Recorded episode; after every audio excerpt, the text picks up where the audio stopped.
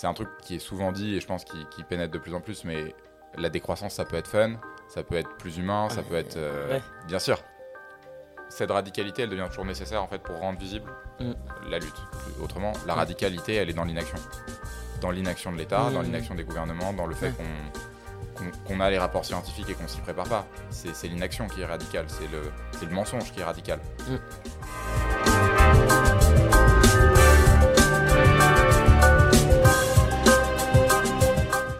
Bonjour, je m'appelle Louis Pellet. Bienvenue dans le podcast Think Degrowth, Penser la décroissance. Ce podcast a pour objectif de mieux comprendre ce qu'est la décroissance afin de mieux l'accepter et anticiper. Aujourd'hui, dans ce quatorzième épisode, je suis allé à la rencontre de Jean-Louis Lamzec, ami de longue date et militant chez Dernière Rénovation. Avec Jean-Louis, nous allons parler de ses actions menées avec Dernière Rénovation, de la radicalité, de l'inaction du gouvernement quant à la rénovation de nos bâtiments et bien sûr de la décroissance. N'hésitez pas à vous abonner au podcast, laisser de petites étoiles et un commentaire sur votre plateforme préférée, mais surtout, surtout à en parler autour de vous.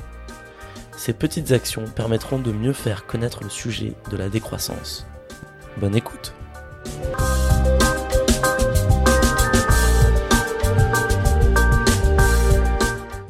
Jean-Louis, bonjour, bienvenue. Merci. dans le podcast euh, Think the Growth, penser la décroissance. Euh, pour commencer, est-ce que tu souhaiterais te présenter? Avec plaisir. Euh, du coup, c'est Jean-Louis, euh, j'ai 27 ans, Je- j'ai grandi et, et je vis à Paris. Mhm. Gros attachement aussi à, la Bretagne, Finistère Sud. Et voilà. Et je suis venu euh, parce que tu m'as invité, on se connaît depuis euh, quoi, une dizaine d'années presque maintenant. Ah, ouais, 2023-2013, début de la prépa, il y a 10 ans. Voilà. J'avoue. Fait- ça fait un coup de vieux. Petit coup de vieux là. Petit coup de Ok, vieux. ouais, c'est pas- Euh, bah, très bien. Donc tu disais Paris. Tu... Et sinon, tu fais quoi dans la vie Et peut-être, qu'est-ce que tu as fait comme études Yes. Bah, du coup, on était ouais, ensemble il y a une dizaine d'années. Euh, j'ai intégré euh, l'ESSEC en 2015. mhm. Euh, et ensuite, l'année d'après, j'ai fait un double diplôme avec Centrale Supélec. parce que je commençais à sentir que j'avais envie de faire des choses un peu plus ingé, un peu plus techniques. Mhm. En parallèle de ça, histoire de me marrer, j'ai fait une licence de philo et un master de philo. Donc, euh, pas mal dans les études pendant un, un petit bout de temps. Mhm. Et euh, il y a trois ans, euh, un peu, enfin, ouais, en plein milieu du Covid finalement, euh, Mhm. j'ai commencé un travail de data engineer dans une euh, start-up à Lille qui fait de la météo connectée pour les agriculteurs. Mhm. Euh, L'idée, c'est de- d'avoir des stations dans les champs qui remontent de la donnée en temps réel et qui permettent aux agriculteurs, de, agricultrices, euh, de voilà, d'organiser leur vie, de gérer aussi tous les événements météo un peu extrêmes, les risques de maladie, les risques de sécheresse, enfin toute la tout ce qui fait la vie d'un agri en fait tourne autour de la météo et donc voilà. Ça fait trois ans que je travaille là-dessus. Ok. Et peut-être pour revenir sur ton parcours euh, d'étudiant, j'ai l'impression que tu as fait euh, du commerce, euh, ingénieur, après de la philo. Enfin, très. Et cette année, je fais un master de droit aussi. Histoire de toujours. C'est excellent. Et chaque- donc, euh, enfin, deux questions. Euh, Déjà, pourquoi cette diversité de matières Et en fait, pourquoi pas Mais voilà, je suis, pr- je, suis- je, je serais- je suis curieux de savoir pourquoi. Et après, bah, comment tu t'organises pour faire tout ça? Parce que c'est, enfin, c'est trop cool, quoi. Ouais. Euh, je pense que c'est peut-être qu'on aura l'occasion d'en parler euh, au- aussi, mais avoir qu'une vision typiquement économique, je trouve ça ultra intéressant de voir les modèles macro, les mo- enfin tu vois Mm. tout, tout ce qui tourne, la manière de conceptualiser. Ok, un individu, il va raisonner avec sa fonction d'utilité et tu fais de la micro, de la macro, tout ça c'est passionnant mathématiquement et tout. Mais tu sens qu'il manque un truc derrière qui est genre Mm. la nature, la biologie, euh, Mm. les, les échanges euh, entre euh, l'océan, la terre, enfin le vivant quoi. Mm. Tu sens que ça suffit pas, donc euh, je pense que quand j'ai intégré l'ESSEC, j'étais en mode j'ai envie de savoir mener des projets, d'avoir des compétences de management, mais en même temps, je voulais travailler déjà dans des centrales solaires. Donc j'avais quand même Ouais, un, prisme plutôt énergie. Euh, après, je me suis orienté plutôt sur l'agriculture, mais euh, ouais, ce côté, euh, il faut un peu de tout et il n'y a pas de raison de. Enfin, si on peut, il n'y a pas de raison de se limiter à De se cloisonner. de se cloisonner parce que euh, comme ça tu peux parler un peu tout le monde, tu peux comprendre les points de vue de, des différents interlocuteurs, interlocutrices. Mhm. Et la philo, c'était un- un tr- une très grande passion dès la prépa, Mm. dès même le lycée. Et ça, ouais, ça permet de prendre du recul aussi sur soi, sur comment on pense, euh, plein de choses. Et là, le droit, comment ça s'inscrit là-dedans? Euh, pas très bien, parce que c'est compliqué à gérer, mais, euh, mais ouais, c'est pas mal de taf. Mais c'est aussi. euh, Non, mais là, là, je comprends la philo, je comprends la nature et le droit. Enfin, pourquoi tu avais envie de faire du droit? Parce que je sens que j'ai aussi envie d'agir à un moment à un niveau peut-être plus fonction publique ou institutionnelle, ou au moins de comprendre comment ça marche. Et comprendre aussi ouais, voilà, comment les, les institutions fonctionnent, comment on peut faire avancer grâce au droit Ah. des causes environnementales ou, des, ou ce genre de choses. Ok, Donc voilà. ok, super intéressant. Et justement, tu parlais de causes euh, environnementales. Euh, Est-ce que tu en avais une euh, qui te qui t'est chère ou qui te. Alors, c'est un peu un tout. Ouais. Euh, c'est, on va dire que la, ouais, quand j'étais, quand j'étais un peu plus jeune, maintenant qu'on est, qu'on se dit qu'on a 10 ans d'amitié, c'est qu'on est plus, on est plus si jeune que ça. Euh, c'était, euh, tu sais, on te demande d'avoir un peu, est-ce que tu as un projet quand tu intègres une école, est-ce Ouais. que tu es, enfin voilà, pourquoi tu viens ici et qu'est-ce que Mm. tu as, et donc du coup j'avais ce ce, ce projet qui m'avait vachement intéressé à l'époque de centrale solaire thermodynamique dans le désert. Je trouvais ça passionnant, genre comment utiliser l'énergie solaire euh, dans le désert. euh, Et la chaleur aussi, c'est ça C'est ça, ouais, c'est un mix où tu.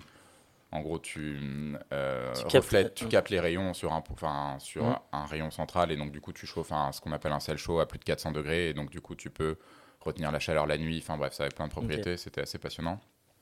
Donc j'avais ce côté-là en mode euh, ouais, la planète va pas très bien, mais très naïf. Hmm. Finalement, tu vois, tu intègres ton école vers 2015-2016, c'est la COP euh, 21. Mm. Donc en soi, Ouais, on est déjà au stade où on se dit que c'est la merde, qu'il faut limiter à 1,5 degré, mais moi, naïveté de. euh, ouais, bah, euh, pas encore euh, très conscient des enjeux non plus, tu vois. En Mm. plus, euh, ça a l'air sympa, il faut de l'énergie. euh, en plus, ça peut être fait dans le désert, ça peut servir à plein de populations qui n'ont pas forcément aujourd'hui d'énergie, etc. Donc, cause environnementale, oui, mais très limitée finalement et très euh, hors sol, pas du tout en ayant capté euh, ce qui se passait, Mm. euh, ce qui se passe. Et euh, fin 2019, un peu avant le Covid, et justement avant de chercher un travail qui a un peu de sens, euh, là, grosse, euh, grosse claque. euh, à, je sais pas, je pense que pendant trois mois, je me suis enchaîné euh, tous les cours des mines euh, de Jean, enfin, Jean-Marc Jancovici, du Pablo Servigne, euh, tu mets tout ce que tu veux. Je pense que j'étais en mode, mon Dieu, mais on m'a menti. Il y, a eu ce, il y a eu ce sentiment de je viens de finir mes études, enfin je suis en train de finir.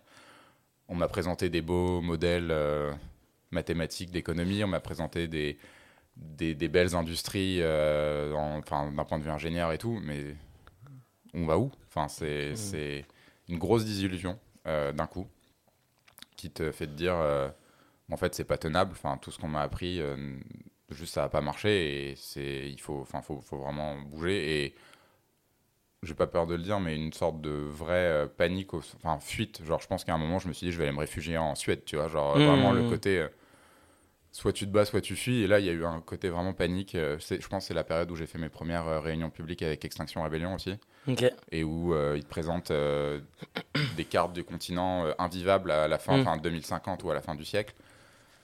Et juste d'un coup, tu te prends ça et t'es pas prêt. Et donc, c'est pas une cause environnementale, c'est juste la réalité du climat, la réalité de la perte de la biodiversité, de tout ça, et juste te dire ça va pas marcher. Euh, où est-ce qu'on va? Comment on agit? Et voilà, c'est un peu un gros tout. Il Ouais, y a ouais. pas, enfin, je veux dire, ça a jamais été les océans ou les ours euh, polaires, tu vois, ce truc-là qu'on pouvait avoir encore, je pense, quand on a grandi de l'environnement, c'était ça à l'époque. C'était euh, oh mon dieu, les pauvres ours sur la banquise. Mais c'était une Oui, de- l'ampleur de du truc. l'ampleur du. ouais, ouais, ouais. Voilà.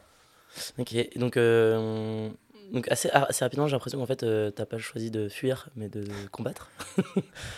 Ouais, en deux temps. Euh, je, je pense que bah, déjà il y a eu le Covid euh, aussi Ouais. entre. Enfin, faut, faut se dire que ça, ça te met aussi un peu en panique et tu sais, Ouais. tu, tu sais plus trop où t'es. Et, Ah bah, c'était lunaire. et en même temps, euh, ça te permet de poser vraiment des, des questions, des temps. Si tu as Mm. la chance de l'avoir, parce que faut pas oublier que c'est aussi un privilège. Mm. euh, mais si tu as eu le temps d'avoir un, un peu de temps isolé et un peu de temps en réflexion, de te dire en fait où, où est-ce que je vais, qu'est-ce que j'ai envie de. Enfin, où est-ce que je suis dans 20 ans, tu vois, et quel est le sens Est-ce que c'est d'avoir euh, fait le tour de la planète en ayant été faire la fête à Bali et, et à Rio de Janeiro? Non, c'est c'est aussi ce temps-là qui, qui est vachement utile, qui a été vachement utile dans mon cas.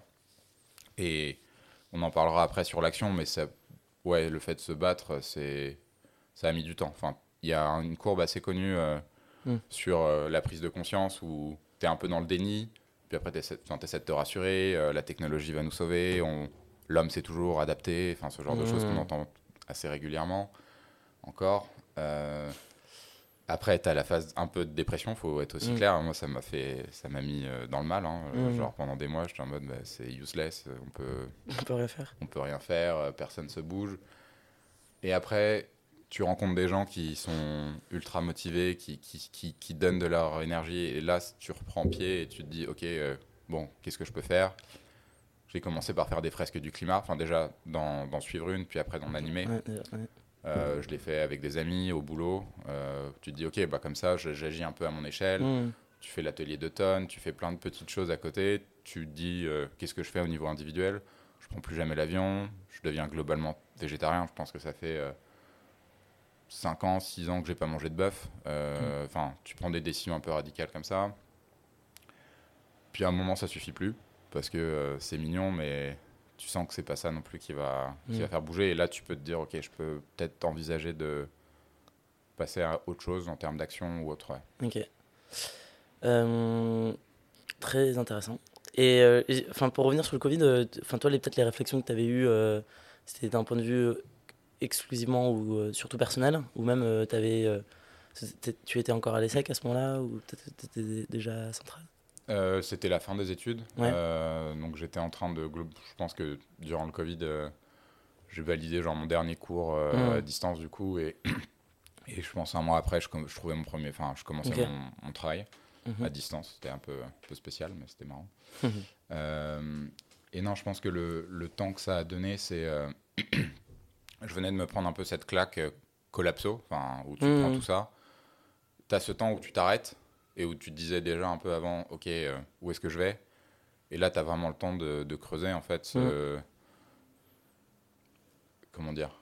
Qu'est-ce qui va être important en termes de carrière, en termes de finalement mon salaire euh, Parce que tu vois, tu te dis aussi, j'ai mon prêt étudiant, j'ai, Mm. tu grandis dans un monde où faut être très clair, euh, ce qui est valorisé, c'est euh, tu gagnes combien de cas à la fin de tes études? Quand tu gravites autour de certains Mm. milieux qui veulent tout de suite aller en finance, je pense que c'est moins vrai aujourd'hui, mais, Je, je pense que malheureusement, ça l'est beaucoup plus que ce que même nous, on peut Ouais. le croire. je pense que ça reste effectivement très vrai.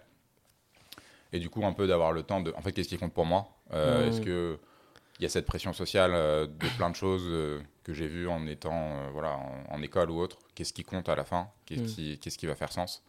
Et donc, ouais, ce temps-là, il a été ultra précieux. Et je pense que le fait de voir que c'était possible aussi, sous la contrainte d'être résilient, Mm. on l'a pas été sur l'hôpital, enfin, on pourrait parler de 10 000 trucs, et... mais de se dire, quand c'est la crise, on sait quand même se réorganiser. Mm. Ça te donne un minimum d'espoir sur Mm. on est capable de se réorganiser si on, on est capable aujourd'hui de voir à quel point la crise, les crises euh, de biodiversité, de tous les dérèglements climatiques qui, qui- qui sont déjà presque embarqués malheureusement aujourd'hui et qu'on continue à accentuer, on est capable de se réorganiser en tant que société. Il n'y a rien qui nous condamne entre guillemets à rester euh, dans un mode de, de production qui, enfin voilà, Mm. t'as, ce. Je parle d'un point de vue extérieur parce que ça a été une période dure pour beaucoup de gens aussi, donc faut pas idéaliser Oui, oui, le. Enfin voilà, on remet les choses dans leur contexte, mais il y a ce mini espoir de te dire on est capable de faire autre chose finalement en tant que société. Mm. Et ça, c'était, c'était précieux aussi, je pense. Ok. Et c'est en choisissant ton premier job, etc., justement, tu as, revu euh, ta copie en disant, bah, en fait, j'ai plutôt envie de faire ce type de job, ou au contraire, tu avais déjà des idées à s'arrêter et qui correspondaient à cette prise de conscience euh, Je pense que j'étais encore dans l'entre-deux de je veux un travail qui techniquement me, m'amuse et où je progresse et qui Hmm. aussi euh, me permet de rembourser mon prêt étudiant, Hmm. etc. Et en même temps qui touche à des problématiques très concrètes. L'agriculture, euh, Hmm. ça en fait partie. C'est un peu le truc que j'ai raconté à mon entretien il y a trois ans, mais je suis petit-fils d'agriculteur. J'ai vu, mon grand-père a fait une. Enfin, c'était la, la période, de- le grand remembrement où tu, les, les haies étaient coupées, les, Mm. enfin, la, la phase d'industrialisation, il a perdu sa ferme. Enfin, il y a eu tout un peu cette histoire familiale de, ok, euh, c'est important et en même temps, tu sais que l'agriculture aujourd'hui, c'est quand même il y a plein de choses à dire. Euh, on, va, on va- on va dire. On va dire ça comme ça. On va dire ça comme ça. Euh, Il y, a, y a plein de choses à dire. Euh, Tu regardes l'état des sols, les pesticides, enfin bref. Voilà. Mais de se dire, ok, bah, je vais être. euh, je vais pas partir d'un point de vue hors sol. Je vais essayer de travailler un peu pour des agriculteurs et des agricultrices et euh, comprendre les problématiques au quotidien, à quel point ça peut être. euh, Enfin, c'est un métier absolument. Enfin, c'est- dur, quoi. C'est un Mm. métier à plein temps. c'est- T'as pas de week-end, t'as quasiment pas de vacances. Tu peux perdre ta récolte sur un événement climatique extrême. Euh, les... Donc là, ça fait trois ans que j'y suis. Il y a eu. On espère cette année, ça sera pas le cas, mais en deux ans, il y a eu deux gels tardifs. T'as des vitis qui ont. pi- Pardon, des. Euh, ouais, qui, c'est le métier qui, qui parle, euh, qui ont perdu genre 90% de leur récolte en 3 jours. Parce que Mhm. t'as- tu descends en dessous de 4 degrés la nuit, bah tu peux pas. Enfin bref. Et du coup, de, ouais, de se dire au moins je suis dans ce milieu et c'est, ça a du sens. euh, Ok. Pour moi. Ouais, Euh, je Pas sans, jugement sur le reste, mais, Non, euh, non, mais, euh. Mais n'hésite pas, euh, tu, tu parlais justement qu'il y avait plein de choses à dire, mais peut-être euh, il y a peut-être un truc qui te tient à cœur sur le, les- le sujet de l'agriculture. Et par exemple, c'était hier, je commence à regarder des. Enfin, je rattrape un peu l'actualité. Et, et j'ai vu les, bah, tout ce qu'il y avait eu avec les méga bassines. Et c'est ouf parce que quand j'ai vu les images, je me suis dit, ah, mais en fait, enfin, j'aime pas trop utiliser ce mot à tort et à travers, mais c'est la guerre, quoi. C'est un peu la guerre de l'eau, ouais. Et ce qui m'a pas mal affecté sur les méga bassines, euh, enfin sur Sainte-Soline, Mm. c'est qu'on en est à ce niveau de réponse-là. Bon, c'est bon, on a déjà basculé dans le sujet, mais c'est qu'on en est à ce niveau de réponse-là alors que on est. C'est pas encore la merde, entre guillemets, si tu me pardonnes l'expression. Ouais. Mmh, mmh, mmh. Ça fait, on a eu une sécheresse hivernale, euh, 32 jours sans pluie. Ça fait pas 3 ans que, tu vois, on est avec des stress hydriques euh, monstrueux. Ça fait pas. Enfin, on est à 1,2 degré de réchauffement. On commence à sentir qu'il y a des tensions sur les usages de l'eau. Mm. Mais c'est. Enfin, tu regardes euh, les cartes de projection sur la France. Du BRGM, c'est ça? Euh, alors, ça, c'est plus euh, sur l'adapt, enfin sur le pourquoi les mégabassines, mais tu regardes les cartes de l'ADEME ou comment on simule que.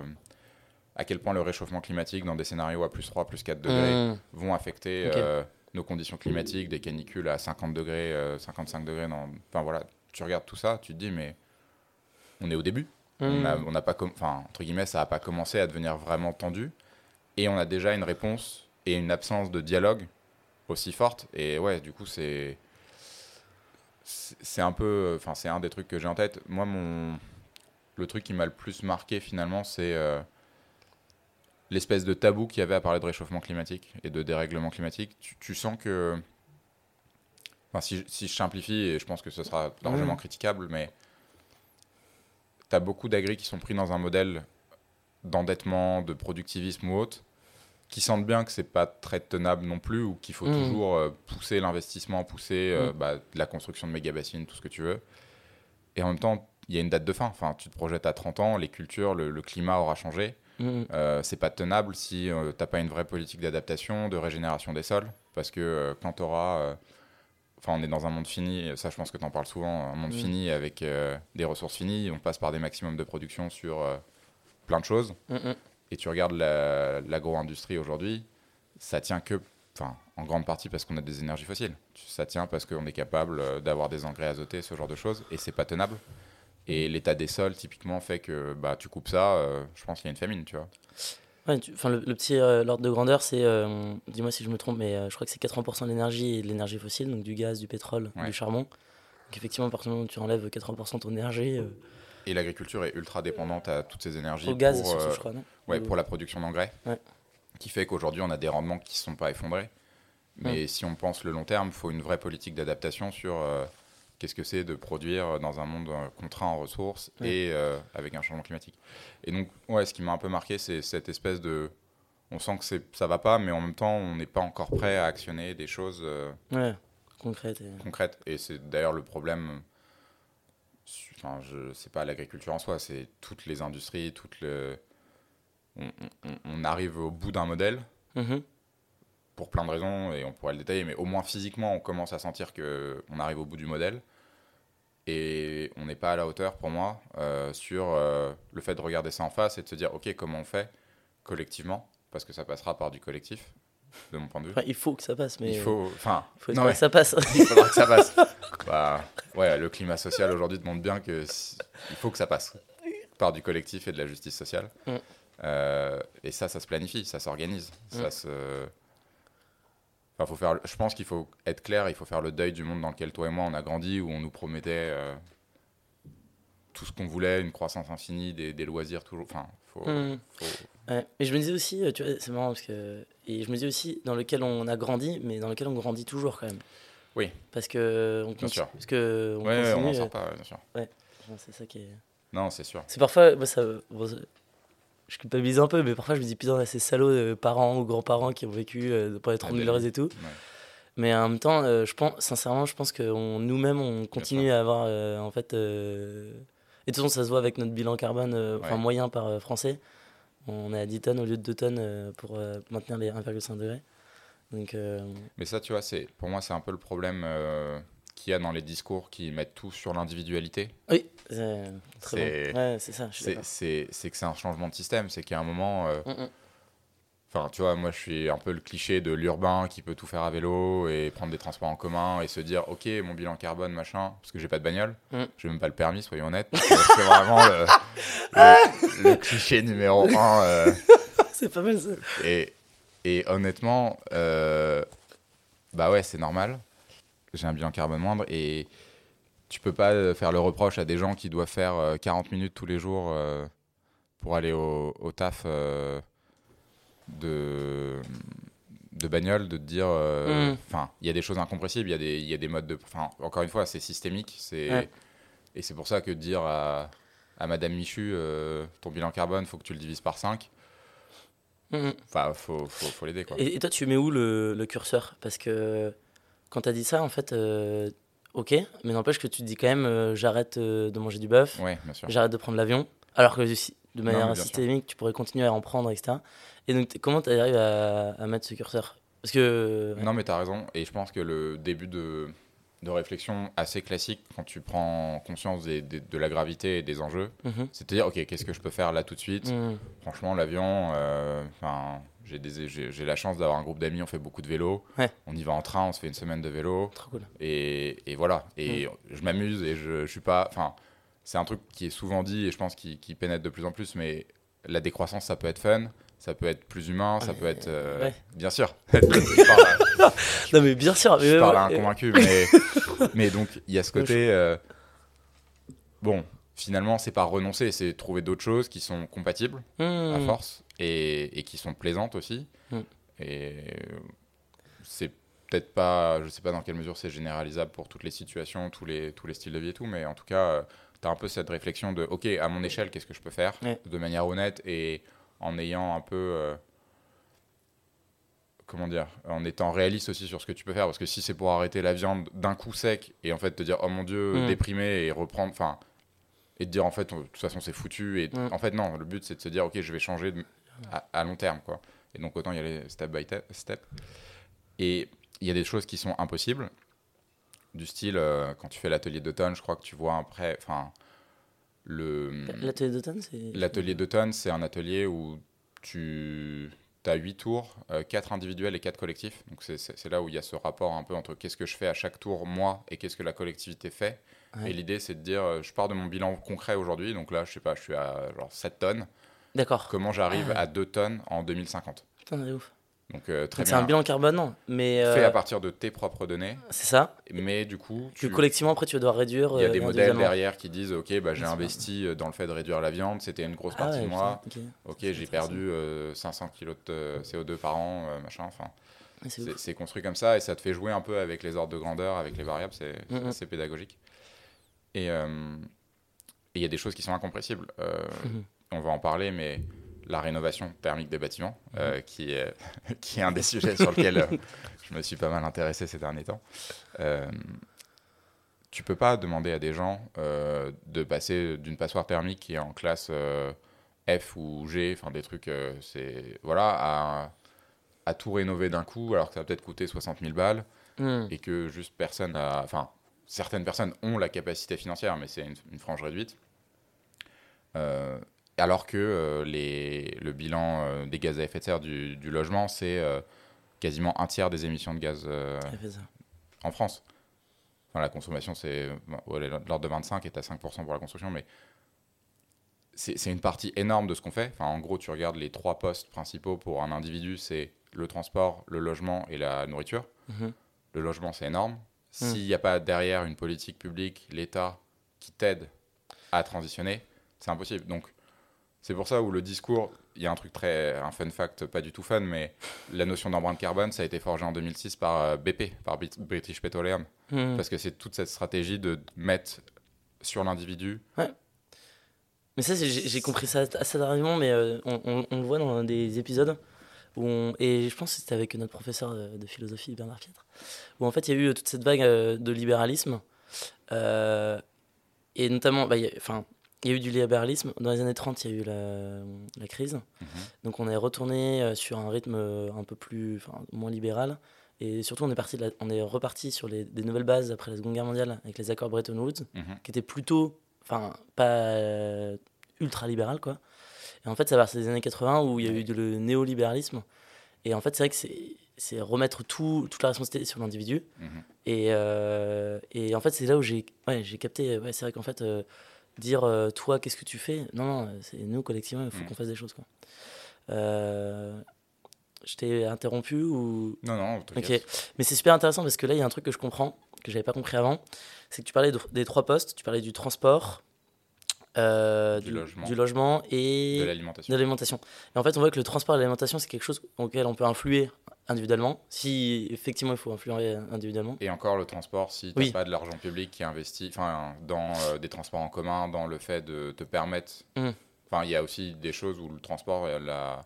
Oui. Il y a, y a des... En fait, si tu regardes concrètement, ce que ça masque, euh, cette statistique, c'est que bah, c'est une moyenne et qu'un urbain comme toi et moi, Mm. qui a la possibilité d'avoir un bilan carbone euh, proche du néant sur les transports, s'il est tout le temps à vélo ou en transport en Mm. commun, va s'envoyer trois fois l'avion dans l'année et Ouais. va exploser son bilan carbone euh, Ouais, ouais, Donc il y a des choses que tu peux actionner. Après, si tu es à 40 km de ton taf, euh, que tu dois y Mm. aller en voiture, etc. Aujourd'hui, à part euh, avoir des financements peut-être pour passer à l'électrique, et ça suppose tout, euh, enfin, Ouais. plein de choses derrière, Mm.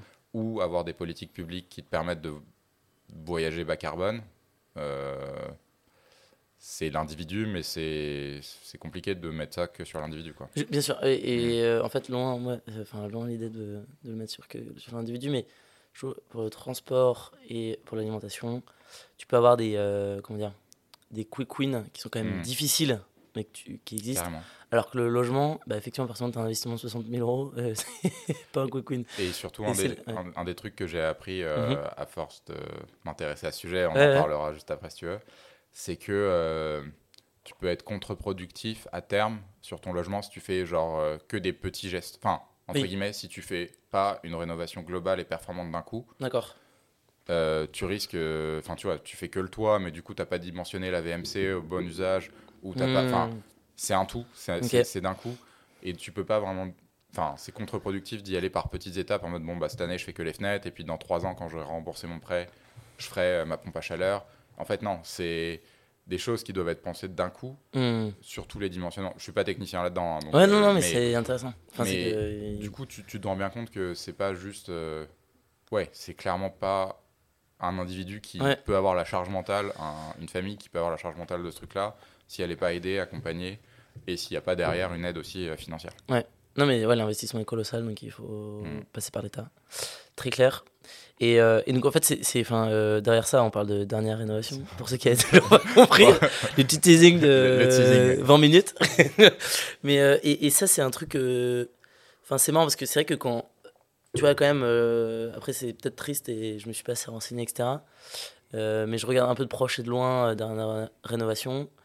Et en fait, je me surtout de loin parce que en fait, j'ai vu via des médias, enfin mainstream.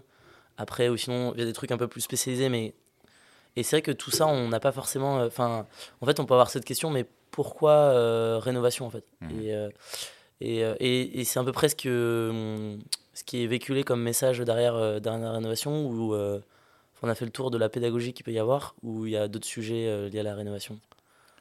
Je vais préciser un truc avant de Ouais. continuer, c'est que je ne parle pas au nom de Dernière Ah oui, Rénovation oui, oui. au- aujourd'hui. Euh, Enfin, je suis pas genre représentant, voilà, c'est entre, euh, entre amis. Merde. euh, On arrête tout. on arrête tout. Euh, non, non, mais que ce soit clair de Ouais, ce que ouais. je vais dire. Enfin, même si on parle après de stratégie de résistance civile ou autre, ça n'engage que mon point de vue. Mhm. Et voilà, soyons bien clairs là-dessus. Ouais. Euh, la question derrière, c'est quoi? C'est de dire euh, pourquoi, on a, pourquoi la campagne de, dernière rénovation, DR, c'est focalisé sur la la Rénovation. Ouais. alors, le... ça, je peux le dire parce que c'est- sur le site, hein, c'est pas, moi qui vais inventer ça. on va regarder sur. C'est. euh, Il y a un outil démocratique assez incroyable qui a eu lieu euh, sous notre cher président qui s'appelle la Convention citoyenne Ouais. pour le climat, Mm. qui a malheureusement été Un échec. un échec. faut, faut mettre les mots. Euh, qui, qui vraiment, je trouve, enfin, je trouvais ça génial que, enfin, voilà, on, on est d'accord là-dessus. Dans ces, ce qui est génial, c'est que c'est des, des citoyens et des citoyennes qui sont pas connaisseurs ni d'un point de vue technique, ni d'un point de vue macro, tout ce que tu veux, à qui on a dit bon bah voilà, il y a un moment faut faire des investissements. euh, on est contraint et tout, qui ont eu une série d'experts qui, d'experts qui les ont aidés à comprendre les enjeux, etc. Et la, la- la revendication de dernière rénovation, c'est respectons ce que la Convention citoyenne pour le climat, concernant la rénovation, a produit comme, euh, comme proposition. Mhm. Donc c'est une proposition assez détaillée qui, si, si tu veux, ce genre, ce, enfin ce mouvement n'est pas euh, entre guillemets là pour te, te dire, euh, nous on plaide, enfin techniquement on plaide pour que le DPE soit calculé de telle, enfin c'est une force politique pour dire juste il y a des citoyens que vous avez réunis, des experts Mhm. et une inaction qui est flagrante. Faites ce que vous avez promis. Ouais. L'État a été condamné deux fois pour inaction climatique et devrait l'être tous les, tous les jours de toute- toute l'année. Il y a des propositions qui ont été faites, il y a des modes d'action qu'on connaît, rien n'est fait. Mhm. Aujourd'hui, l'État te dit euh, non, mais on a atteint nos objectifs. euh, Enfin, je vais pas dire l'État, je vais dire le gouvernement parce que faut dissocier les deux. Ouais, c'est vrai. Te dit on a atteint, enfin, on atteint nos objectifs, on fait euh, allez, 500, 600 000 rénovations par an. Mais en fait, c'est pas ce qui est demandé. Ce qui est demandé, c'est 700 000. Et maintenant, vu qu'on a, c'était depuis 2015, 700 000. Vu qu'on a, ça fait 8 ans, on doit pratiquement être à 800 000 aujourd'hui. Et plus on va attendre, on va attendre 1 million de rénovations globales et performantes par an. Mm. Donc, ce que je disais tout à l'heure, c'est ce que comptabilise l'État aujourd'hui, c'est j'ai changé mes fenêtres. Cool, ça fait une rénovation. J'ai changé. Et ça, c'est que des monogestes, c'est que des choses qui peuvent être à terme en plus inefficaces. Mm. Et il n'y a pas cet investissement qui est fait. En fait, aujourd'hui, tu as, ça dépend des chiffres, mais entre 13 et 60 000 rénovations qui peuvent être considérées Comme comme, globales devrait- et performantes. Ok. On devrait être à fois euh, 8, euh, 9 Ouais. là-dessus. Mm. Donc on n'y est pas. Et donc il y a un moment, il y a cette question de... Et puis moi, il y a un truc qui m'a fait déprimer il n'y a pas longtemps, c'est que j'ai vu un rapport de 2004 qui disait il faudrait déjà faire 700 000 rénovations. et tu vois, et tu vois ça et tu te dis mais on y est encore dans 30 ans. Enfin, ça ne bouge pas. Mhm. Il faut être concret, ça ne bouge pas. Euh, les rapports, ils sont là. Techniquement, enfin, tu vois, c'est tout est là, euh, sans être un expert de, du sujet. Après, je dis pas qu'il n'y a pas d'énormes problèmes. Il y a des problèmes de main-d'œuvre, il y a des problèmes d'approvisionnement, il y a plein de choses qui peuvent te dire, mais le bâtiment, euh, c'est pas évident, faire des rénovations, c'est pas évident. Évidemment. Mais ce qui manque aujourd'hui, c'est la volonté politique de dire l'État change son modèle néolibéral, Mhm. change son modèle de c'est les individus qui vont payer ou ça va être fait avec des acteurs. Non, c'est on a une politique de on a allez, moins de 30 ans maintenant avant 2050 où on doit atteindre la neutralité carbone. On s'y met, on se retrousse les manches et on se dit comment on fait collectivement pour atteindre ce truc. Mm. Aujourd'hui en l'état, c'est irréaliste. Enfin, plus on a enfin, c'est les trajectoires sont pas bonnes du tout. Mhm. Et euh, alors, ça m'amène à plusieurs questions. Euh, donc, déjà, pour bien comprendre, hein, et tu me dis si j'ai mal sûr, compris, euh, en gros, c'est effectivement, on s'est dit les trois, euh, les trois, nos trois gros postes émetteurs individuellement, c'est le transport, le logement et la nourriture. On s'est focalisé sur le logement parce que c'est là où il y a vraiment besoin d'investissement et de collectif. Alors, il y a une autre chose à, à- à mettre en avant, c'est que c'est pourquoi cette proposition a été choisie parmi les autres. Par, par exemple, Ende Gelände en Allemagne, il milite pour la, hum, la limitation à 110 sur les autoroutes, ouais, ouais. qui concernerait la partie Le transport. euh, le transport, mobilité. Mhm.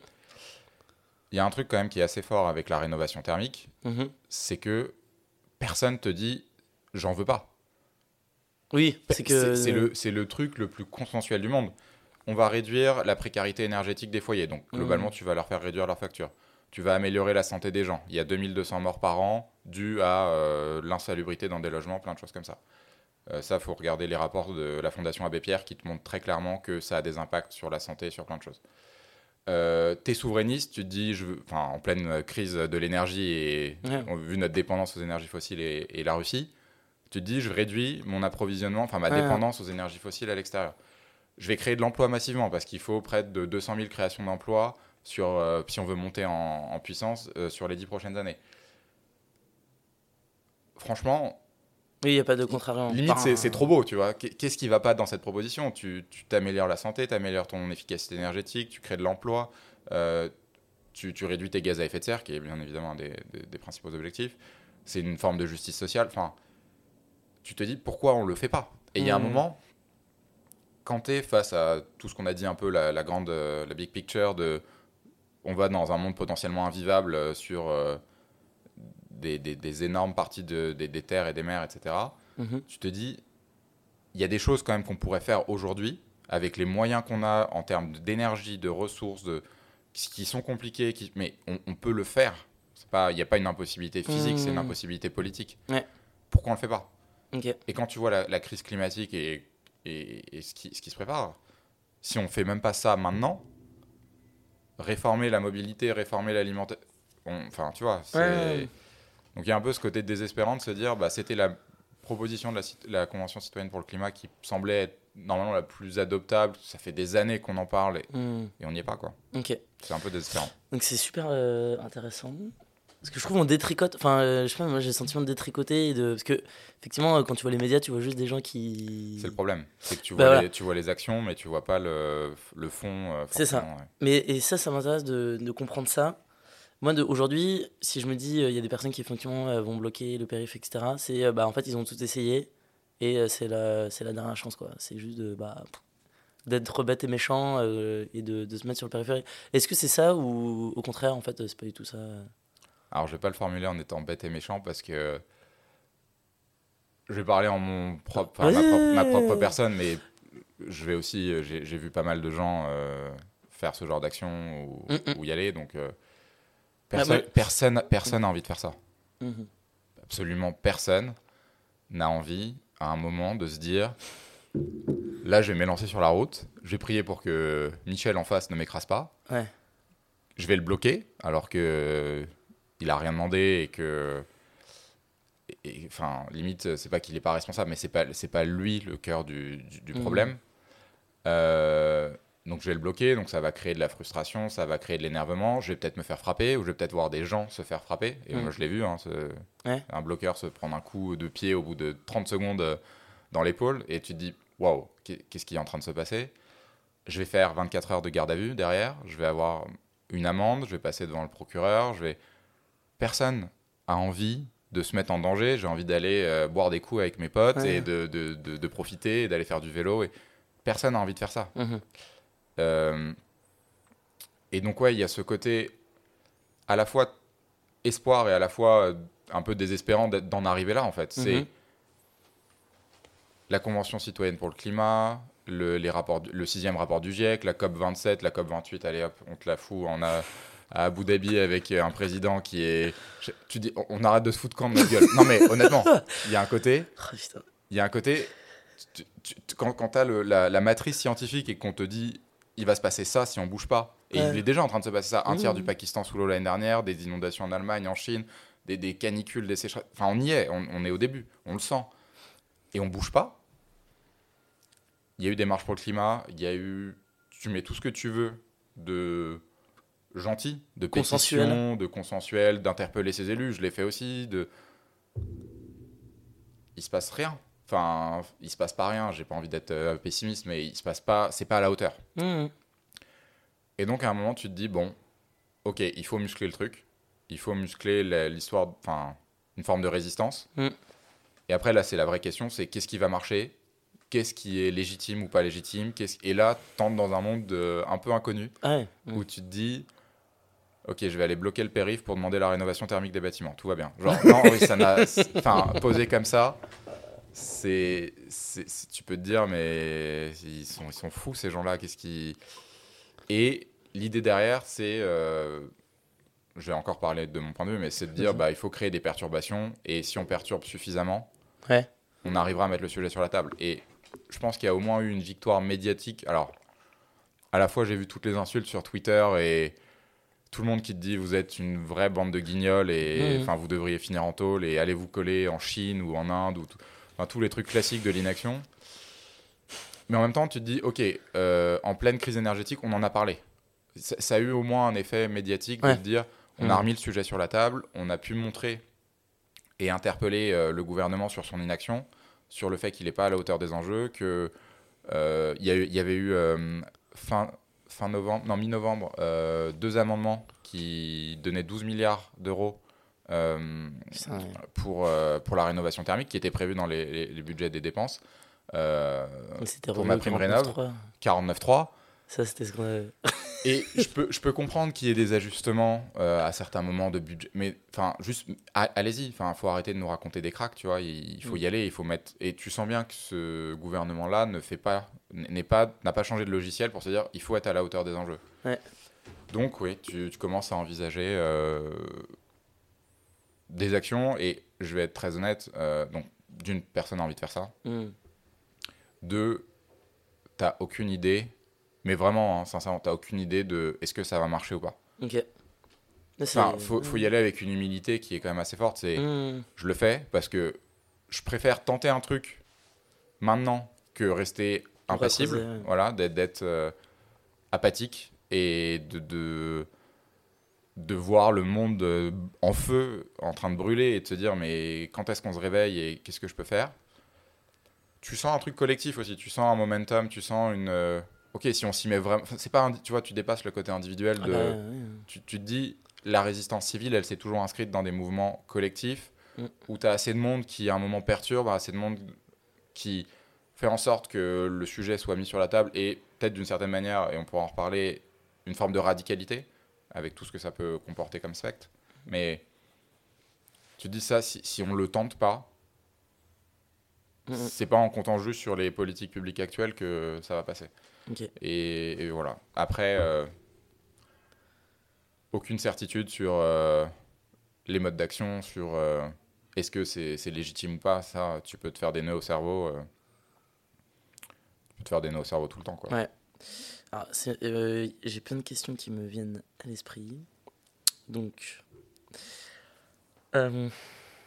est-ce que déjà, alors tu parles de désobéissance civile, hein, c'est ça? Tu peux choisir le terme soit de résistance civile, soit de désobéissance. Historiquement, euh, c'est plus des, enfin, Euh, des mouvements qui ont, on a parlé de, de désobéissance, mais Désobéissance. résistance, c'est. ok, et c'est quoi les, je pas, qu'est-ce qu'il faut pour considérer que c'est de la désobéissance civile euh, Alors, un des grands principes euh, de la désobéissance civile, c'est la non-violence. Ok. Donc, non-violence physique, quoi. Enfin. Bah, c'est c'est plus large que juste. euh, Ouais, t'as pas, le droit- t'as pas le droit d'insulter. euh, c'est. Très clairement. Enfin, Ouais, ouais. c'est et puis il y a la question de qu'est-ce qui est violent? Est-ce que bloquer des gens et les empêcher d'aller au travail, c'est violent? Mm. Tu peux considérer que ça l'est. En même temps, t'es pas, enfin, t'es en train de juste mettre ton corps face à eux. Tu- donc, il y a, y a une posture de la non-violence qui qui est plus que juste je vais être en face de toi. C'est je vais accueillir aussi et je vais prendre tout ce qui, tout- toute la frustration que je sais que je suis Ah en train de bah générer. T'es es obligé d'être vraiment dans ce dans cette attitude euh, voilà, de compréhension, de- d'empathie. Il y a une forme d'empathie dans la non-violence. Euh, oui, très clairement, c'est de ne pas euh, recourir à une forme de violence physique ou, ou verbale.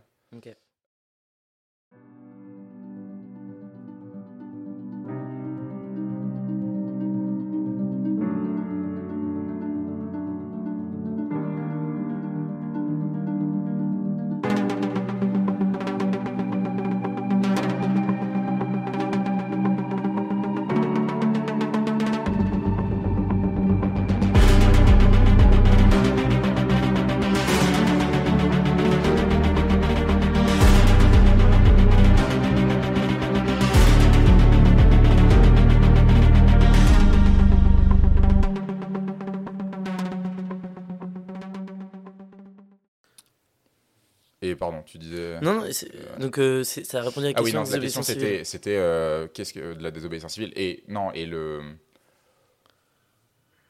le, le grand point aussi, c'est euh, si je réfère à ce qui est en train de se passer ou ce qui s'est passé historiquement, c'est euh, tu défies l'autorité de l'État, Ok. donc tu le fais à visage découvert, tu le fais en donnant ton nom. Quand euh, tu vois, tu, Mais pas tes papiers par contre. Enfin, à la fin, euh, quand tu es en garde à vue, tu finis par donner ton, ta petite identité. Tu dis, je m'appelle Nantel, nanan, je Ok. vis là. Tu, tu donnes. euh, Donc, tu fais ça à visage découvert. Tu, tu acceptes. euh, Tu acceptes la, la sentence judiciaire, pénale, euh, policière qui, qui peut y être associée. Ça, on pourrait aussi revenir dessus parce que c'est complexe. C'est Ah bah, je. Ouais, je une partie des gens qui peuvent faire ça. Enfin, faut aussi Ouais, euh, relativiser ça. Mais donc tu te mets dans cette posture-là et, euh, et tu le fais pour un objectif précis. Ok. Donc c'est un triptyque. C'est, tu peux le mettre en, en trois parties. Non-violence, euh, accep- enfin, à visage découvert et pour une cause euh, précise. Quoi. Ouais. Très clair. Euh, Très bien. Donc ça, c'est clair pour moi. Le... Peut-être euh, pour reprendre...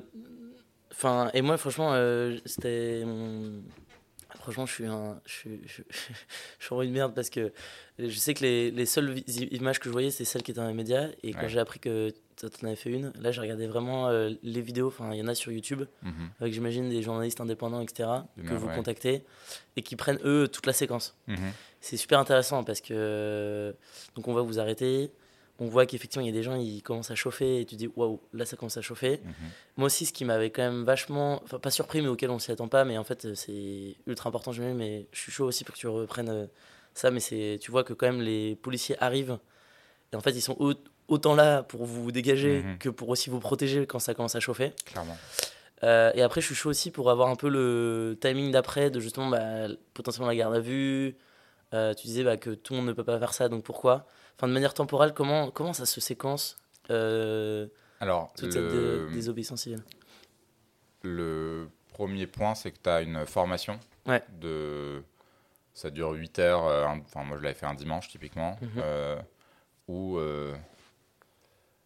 tu essayes de comprendre, OK, pourquoi je vais potentiellement faire ça Hmm. Euh, quelle sera ma posture et ma position euh, le jour J Comment je. T'as des trucs très basiques du style euh, faire la technique du poids mort pour te laisser porter. euh, Enfin, Ouais. comment tu es dans une attitude qui.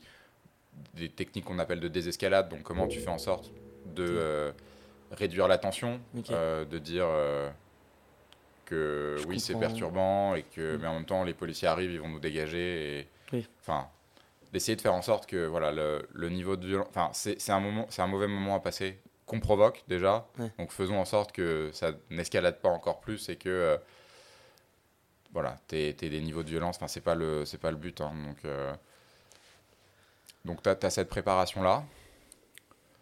Après, d'un point de vue perso, tu as des phases de doute. Tu as des phases de, où tu te, tu te tords les boyaux à regarder les commentaires sur Twitter, à te dire euh, Ça, je, vais recevoir un flot de haine euh, absolument dingo. Ouais. Et j'ai pas envie de ça en soi. Enfin, donc, euh, un peu se préparer mentalement. Ouais. Et après, tu te prépares avec euh, en gros ton équipe d'action, enfin les gens que tu connais ou que tu connais pas, hein, la plupart du temps que tu connais pas, Hmm. en mode bah, on va aller là, on va faire ça, ça sera à telle heure. Parce que se sonder un peu émotionnellement, il y a une culture un peu du soin, de comment les gens se sentent et comment euh, ils appréhendent la chose, est-ce qu'ils ont des questions, des points à soulever, etc. Et puis après, tu, tu le fais et tu. Ton cerveau, il, il est dans un mode. euh, il est dans un autre mode à ce moment-là. Ouais. Il y a une adrénaline, je pense, euh, incompréhensible et tu, tu te mets dans une position où tu sais pourquoi tu es là, tu, tu te rappelles de tout ce que tu sais du GIEC et de toute Ouais. l'inaction et tout, et tu te dis, ok, bon, bah, je bougerai pas et, et j'accepte tout ce qui se passe euh, parce, Mm. que, parce que honnêtement, je préfère être là que. Enfin, tu sens qu'il y a un. C'est quand même important à un moment de, de prendre des risques euh, que de pas en prendre, je pense. Enfin, Ouais. ça, c'est personnel. Mais... Non, mais c'est. Et sur les, la- la- ta question, c'était sur après. Bon, 24 heures de garde à vue. Oui, alors, non, ce que je voulais dire, euh, enfin, moi, ce qui me semble important de préciser, c'est que j'ai jamais eu de problème avec la police. Enfin, les gens ne me voient pas là, mais je suis un. Je veux dire que j'ai eu de problème avec la police. hein, c'est Voilà. le mec le plus pacifique, le plus. euh, Enfin, clairement. Non, mais surtout, même, euh, j'ai grandi dans un quartier euh, sympa, je suis blanc, je suis tout ce que tu veux, un homme, j'ai pas de. Jamais eu de rapport, euh, voilà, où on m'arrête, on me demande mes papiers, tout, tout ce que tu veux. J'ai jamais eu un rapport avec l'État et l'autorité conflictuel. Ouais. Et euh, je suis inséré euh, professionnellement, j'ai la capacité de, si, et là c'est même pas un si, c'est quand je vais devoir payer une nouveauté qui s'appelle une amende forfaitaire délictuelle de 300 ou 400 euros, je suis en mesure de le faire. Ouais. Euh, je suis en mesure socialement aussi de dire bah ouais je vais faire ça et de l'assumer. Mm. Ce qui est, enfin c'est quand même un- une quantité quand tu les mets bout à bout de situations qui font que Ouais. c'est pas une situation, enfin c'est pas des risques que tout le monde peut prendre et du coup tu te dis aussi bon je peux le faire, je, je peux y aller, je me sens d'y aller, il faut que je le fasse. Ouais. Euh, donc voilà, faut, faut être clair sur. euh, Enfin, je prône pas euh, de se mettre en danger pour tout le monde et tout type de. Enfin, il y a des Mhm. gens qui peuvent pas. Quand t'as, euh, tu vois, je suis, j'ai pas d'enfant dont je dois m'occuper euh, le lendemain. Enfin, il y a, y a- il y a plein de choses qui font que tu es, en mesure de faire ce, cho- ce- ce choix ou pas. Ouais. Et c'est important de l'avoir en tête. Et donc, euh, ouais, généralement, c'est quoi? C'est 10-15 minutes l'action? Ou peut-être un peu plus? Ça dépend des actions. Là, on est resté 45 minutes. Ah ouais, donc c'est ok. Et donc là, après, les policiers vous extraient? Ils nous mettent sur le côté, ils nous embarquent au poste. Ok. Tu passes. Ils sont euh, sympas ou c'est. Enfin, c'est quoi la relation que vous pouvez avoir euh, avec eux? Ils sont au fait, puisqu'on a quand même répété le truc. euh, Il y a eu donc la troisième vague, c'était en gros de novembre à décembre. Il y a eu euh, entre 25 et 30 actions, donc il y a un moment tu commences à. Ouais, et ils commencent à avoir les produits qu'il fallait pour vous enlever Voilà. les mains, euh, décoller les mains. donc y a- y a- et surtout ils savent qu'on est non violent, donc Oui. entre guillemets ils nous, enfin on est des, on est docile d'une certaine manière. Tu Mmh. vois, genre c'est pas le, ils vont pas avoir de problème à nous, ils vont pas vous mettre du gaz euh, à nous contrôler autres, donc ça, ça se passe plutôt bien là-dessus. Euh, après, tu fais ta, ta garde à vue, c'est un moment euh, c'est. un peu lunaire, honnêtement. Bah ouais, non, mais surtout, C'est un moment un mais peu surtout lunaire. à notre âge, à la limite, t'as fait une garde à vue dans ta vie parce que t'as fait une connerie en soirée, Parce que quoi. t'étais sous, ouais. Mais là, non. Non, non. Ok, ouais, ouais. Et là, euh, t'es. euh, en plus, euh, il y a toute une politique de je n'ai rien à déclarer. Tu, tu donnes ta petite identité et t'es pas en train de parler avec les policiers, à leur donner des informations sur le mouvement, sur. Ah, t'es. T'es tu- t'es une tombe, hein. T'es- tu- et puis tu tu, te rien, protèges, tu te protèges en faisant ça. T'as deux repas, euh, t'es... Tu manges quoi euh, dans une- Alors il y a un grand débat entre le riz méditerranéen et le couscous euh, végétarien. Et euh, le fun fact, c'est que Yeah. ils étaient tellement chauds en Angleterre que Just Oil avait fait en sorte que y ait- le- les commissariats n'avaient plus assez de plats végétariens. parce que tous les tous les types s'envoyaient ça. Non, mais voilà, t'es euh, c'est un moment à passer quoi. Il y a des gens qui ont plus ou moins une mauvaise expérience de ça. Il y a des C'est- dur. Enfin, toi, t'as trouvé ça dur ou au contraire, tu t'es préparé donc ça, a été euh, Hmm. quand tu te fais réveiller à 4h du mat pour aller faire les empreintes, quand tu te fais euh, Ouais. refouiller parce qu'on t'a bougé d'un comico à 6h du mat et que t'as un policier qui te met en caleçon et bon, Ah, il y a un petit côté bon, OK, faut Ouais, il faut, bon, il faut être préparé. il faut il faut savoir euh, j'ai une amie euh, on lui a pissé dans son dans sa bouffe. Ah, Oui, genre, oui. On sait pas qui, mais. Enfin, euh, ou- Ou on, a pense, on pense savoir qui c'est, mais dans- dans les- mais enfin ouais, voilà, il y a des trucs où Ah, et tu te dis euh, limite, je pense que ça peut rester soft par rapport à d'autres gardes à vue dans d'autres. Enfin, c'est Ouais. c'est un mauvais moment à passer. Il y en a où ça se passe plus ou moins Ah, bien. quand même, euh, ouais, il faut s'accrocher. il faut, faut, faut pas mi- en fait, faut pas minimiser le coût psychologique non plus que ça Ah bah représente. ouais, ouais. Faut pas le. Enfin, moi, j'essaye de pas le l'héroïser en mode ouais j'ai fait 24 heures de garde à vue euh, non vois, mais c'est- ouais. factuel et en même temps faut pas minimiser le truc c'est pas une balade à la campagne quoi c'est t'es t'es enfermé t'as- tu t'es en situation d'inférieur enfin de soumission tu vois Mm. euh, face à des gens euh, qui te contrôlent si t'as le droit d'aller faire pipi si t'as le droit de boire de l'eau si euh, Mm. qui te disent quoi enfin t'es t'es- t'es privé de tes libertés donc Ouais. c'est quand même Non, et aussi, je pense que. Enfin. Parce que, effectivement, quand on voit ça dans les médias, on peut avoir envie de le faire, mais sans se dire qu'il y a cet après. Et après, euh, te retrouver dans une situation où des personnes se retrouvent en garde à vue et ne maîtrisent plus ce qu'ils font. Et... c'est là où la journée de formation justement Oui, est là, assez pour- ouais. honnête sur euh, qu'est-ce qui t'attend, euh, comment ça se passe, euh, 24 heures de garde à vue. Tu as typiquement, euh, comme moi j'en avais animé une, une lecture d'un texte qui décrit un peu heure par heure ce qui se passe. Donc, t'es t'es prêt à te dire, ok, ça va être 24 heures pas agréable, mais euh, on, en, t'attendre. on en est là, quoi. Ok. Et après, donc, ce que tu dis, c'est que tu as donné simplement ton identité. Ouais, Et après, au bout de C'est 24 tout. heures, ils te relâchent. Quoi. il te relâche. Et par contre, tu as une amende forfaitaire. euh, Alors ça c'est nouveau. Euh, Ah. c'est bah, c'est une réponse euh, Ouais. pour gérer ce, ce cas. Quoi, casser, casser la- le, le mouvement. hein. Enfin, faut être clair. Ah, votre mouvement ou tous les mouvements en général, enfin, la Ouais. répression sur les mouvements écologistes en ce moment, elle est quand même assez forte. Ouais. Euh, sur la contestation sociale, on n'en parle même pas. Euh, Mm.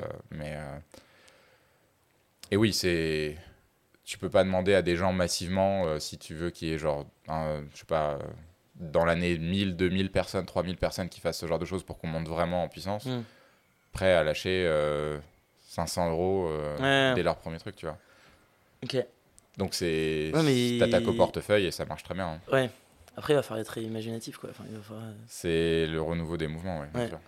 Et euh, alors, euh, très bien, très bonne transition sur le renouveau des, des mouvements. Parce que, peut-être avant, euh, ouais, peut-être avant de parler de ça, je me demandais pourquoi les périphériques et, euh, et pourquoi, par exemple, moi, je- quand je voyais un peu tous les trucs, euh, j'avais vu aussi des, des, euh, des Pères Noël asperger une. mais ça va pas être vous, hein. Non, mais c'est pas vous. Mais justement, j'ai trouvé ça intéressant. Eux, ils, ils allaient là où était le pouvoir, quoi. Hmm.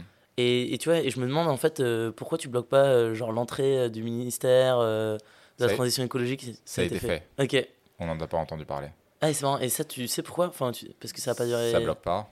C'est en Ouais. fait il y a, il y a un truc aussi euh, auquel il faut, Se rendre compte. Ouais. enfin dans lequel tu es un peu pris, c'est que pour, enfin, pour occuper l'e- l'espace médiatique, cette radicalité là, elle a fait parler. Voilà. Donc il y a eu aussi ça. Faut être très clair là-dessus. ouais, ouais, ok. Il y a aussi que le périphérique, euh, c'est entre guillemets très répétable. Et du coup, c'est le but de ces actions-là, c'est de perturber quotidiennement, de dire on n'arrêtera pas tant que Hum, on n'aura pas un vrai plan de rénovation thermique euh, des bâtiments. Et voilà, c'est un mode d'action qui s'y prête bien. Ouais.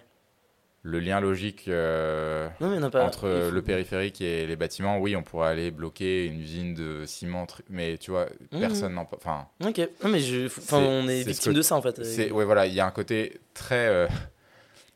pas très sexy, mais très pragmatique, en fait, à Ouais, dire... euh, quel est le mode d'action, quels sont les modes d'action. euh, qui- Et en même temps, tu vois, dernière rénovation, ils ont quand même pas mal innové en bloquant euh, des événements sportifs, en Mm. mettant en berne le drapeau au niveau du Panthéon, en bloquant Roland Garros, le Tour de France, les Césars, en interpellant Macron au Salon de l'Agriculture. Donc il y a plein d'événements externes qui permettent de réinterpeller et de choquer, Ouais. de remettre le, le sujet de l'urgence sur la table, parce que, in fine, et je le vois dans les... pour dire que j'en étais là,